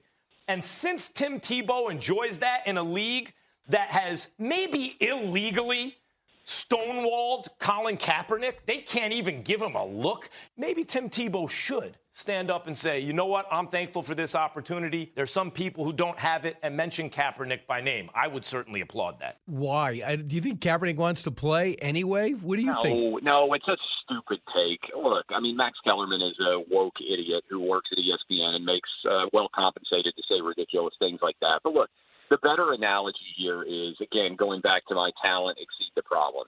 Antonio Brown got re-signed, uh, wide receiver for the Tampa Bay Buccaneers, after being charged with rape. Uh, Deshaun Watson, 22 different women have accused him of sexual assault right now, starting quarterback for the Houston Texans. And he hasn't even been released or put on leave by the Houston Texans. 22 different women, Brian. Um, and I haven't heard Max Kellerman or any of the woke idiots at ESPN talking about the, the privilege that Deshaun Watson in, in, in is able to engage in. That 22 different women can't even cost him uh, any kind of significant consequences for his job. He's not suspended. He's not ineligible. Uh, there's nothing that has happened in any way. Uh, and Tim Tebow out here uh, trying to make it as a tight end to make a million dollars a year at the age of 33 is somehow an offensive uh, version of the uh, of the NFL's unfairness. I mean, come on. This is just, I think, an absurdly ridiculous take. Uh, well, that's a good point on all your analogies. I'm very curious what's going to happen with Watson, who demanded a trade, and then 22 women came, 23, and now, now it's down to 22 women came forward. So does the team fight for him? Or does the team sit back and see if he can iron this out? Does the NFL jump in? I mean, I don't know where they go. They were accusers. These aren't legal cases yet. Yeah, I mean, here's what's wild, Brian. I mean, look, I do this for a living in the world of sports. There's been more criticism of Tim Tebow trying to make it as a tight end in the NFL uh, than there has been of Deshaun Watson being accused of sexually assaulting 22 different women. Um, if you want to make it a race-based discussion, the black quarterback is getting a big pass compared to the former white quarterback who's now trying to make it at tight end. Uh, that's a pretty fascinating dichotomy in my mind. Absolutely. And I want to bring it to basketball. I mean, New York, they're kind of excited. Knicks a good first time in like 15 years, and the Nets have the best collection of talent in the league. But for the most part, ratings are down substantially in TNT, uh, ESPN. Uh, so are they getting worried? Uh, yet I see people like Dave Portnoy say it has the brightest future because they have this big online social media presence.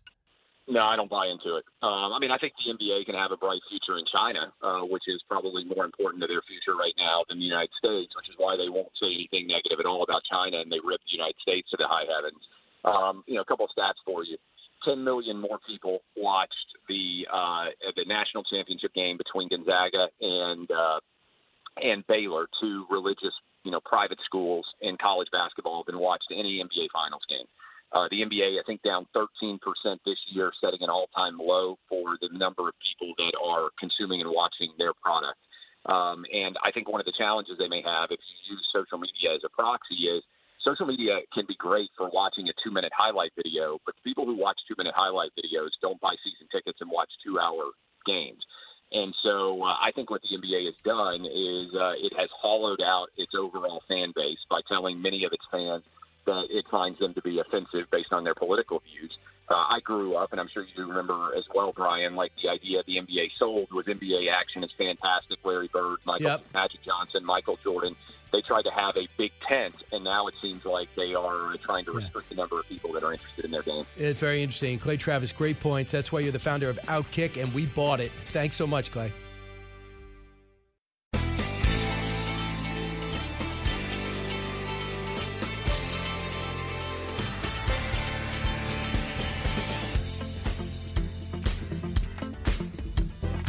Fastest three hours in radio. You're with Brian Kilmeade. Today, I am announcing that next season, season 19, is going to be my last season. So, the past 18 years, you have to know, has changed my life. You all have changed my life. And I am forever grateful to all of you for watching, for laughing, for dancing, sometimes crying. This show has been the greatest experience of my life, and I owe it all to you. Well, Ellen DeGeneres calls it quits. Once number one, not anymore. It's time to find out if we need to know more. More to know. Sponsored by Oxford Gold Group. Call today to learn how you can protect your retirement and savings account. 833 600 Gold. That's 833 600 G O L D. So Ellen, with the coming off that scandal, uh, it seems like uh, eons ago, where she turns out it's a toxic work environment. Everyone came forward and said from her on down that people treat each other like uh, like crap. Uh, they never able to bounce back, and uh, she's unable to bounce back in the ratings. She's got about a one five, and it looks like she's just saying, "That's it. I'm going to call it quits." There was growing criticism about the relationship there, and the American people seem to tune out of her. I will say this though. Prior, I feel like to this season, she would rarely take off or have guest hosts, and now there are a lot of guest hosts. Like I don't know if she really works a five day week or not, but the few times I go to flip it on, it's a guest host, so I just turn it right off. Yeah, you know, I don't know what she's going to do next. You know, she's got a few of these game shows on prime time, and but you know, when you lose that talk show, you really go cold. If you notice, when you lose that, you really become an also ran. She was a fantastic stand-up comedian. I don't know if she turns back the clock and does that in this in this environment, but I think it all goes back to that picture with George W. Bush. After that, the series of stories comes out how it's bad to work for her. My goodness, you know how bad it was to work for Johnny Carson. You read those books from behind the scenes. A lot of those, a lot of the workplaces on these talk shows are full of egomaniacs. Don't look at me, uh, and they end up being toxic work environments. But if you get in a four or five, now that's big. Back then it wouldn't be. They don't care about that. But here's my question: Are things really toxic, or are you are demanding perfection? Right? Like if you're going to be at the top That's of the true. game, people can't mess up. But Yeah. are people so sensitive that you say you messed this up? It needs to be better. It's like, how dare you speak to me like that? I'm offended. It's Uh, toxic. If you are you being Bill Parcells, Vince Lombardi, or you're just being demeaning. Next, the 10 highest paid athletes took home 1.5 billion dollars. So in the last 12 months, 28 percent more. Last year's top earners, and just a few million, a few million short of the 1.6 billion record set in 2018. The number one guy. This is stunning. I think he lost twice this year. Conor McGregor. Then uh, uh, Lionel Messi, 130 million. Ronaldo, 120 million. Two good soccer players. Dak Prescott is fourth. He's out an entire year. Clearly, I don't think he's a top five quarterback. LeBron James under 100 million. Neymar, another soccer player, just under 100 million. Roger Federer, just been fantastic. Shocking. Number 10, Kevin Durant at 75 million. He's been hurt for over a year. Just now coming back. Only played about a handful of games. Next. One in three Americans are ready to dump streaming services uh, because of lackluster shows. I'm talking about Netflix and Hulu. That 70% of the American public say they're they're done watching streaming shows. That's 2,000 Americans that took this survey. Uh, findings uh, reveal that Tiger King is officially the most overhyped show of the pandemic. I Care a Lot and Schitt's Creek round out the top three respondents who watch say they consider these shows overrated. I don't watch any of them. I will say Schitt's Creek is pretty darn funny. It's a good, like, quick half hour if you just want to laugh and not think about the world. Ted Lasso is coming back. That I'm happy about. Next, Olivia and Liam are Social Security's uh, Social Security's top baby names for 2020. Olivia and Liam, uh, from someone who has three kids under four years old. Do you did you consider either one of those names, Allison? I did not. I'm looking at the uh, top 10 names. Out of the girls, the only one we really considered was Charlotte, but we went with Catherine. Yeah, Charlotte, not for me. I'm not putting down any Charlottes, but Olivia, Emma, Ava, Charlotte, Ava's a big name. Sophia, Amelia, Isabella, Mia, Evelyn, and Harper. For the guys, Liam, Noah, Oliver, Elijah, William, James, Benjamin, Lucas, Henry, and Alexander. We got a drought of Bryans. Yeah, Next. they do. Super Bowl champ Russell Wilson and Grammy Award singer uh, Ciara struck a first look deal with Amazon Studios. This husband and wife duo is extremely popular and attractive, uh, and we'll see what they put out because the Obamas got a big production deal too, right? Yep, they're on Netflix though. Oh, that's true. Rival network. Yes. Got to get content. Pay a Mhm. lot of money to get content. Same thing with Spotify. They want to get a lot of money, so they go give $100 million to Joe Rogan. A lot of people say, How are you going to make money off that? Well, that will get people to subscribe. Hopefully, and then listen and or watch. Or subscribe to us at thebriankilmeadshow.com. We got a great podcast. Watch me tonight at 7 p.m. Put the power of over 100 meteorologists and the worldwide resources of Fox in your hands with the Fox Weather Podcast. Precise, personal, powerful. Subscribe and listen now at foxnewspodcasts.com or wherever you get your podcasts. Listen to the show ad-free on Fox News Podcast Plus, on Apple Podcast, Amazon Music with your Prime membership, or subscribe wherever you get your podcasts.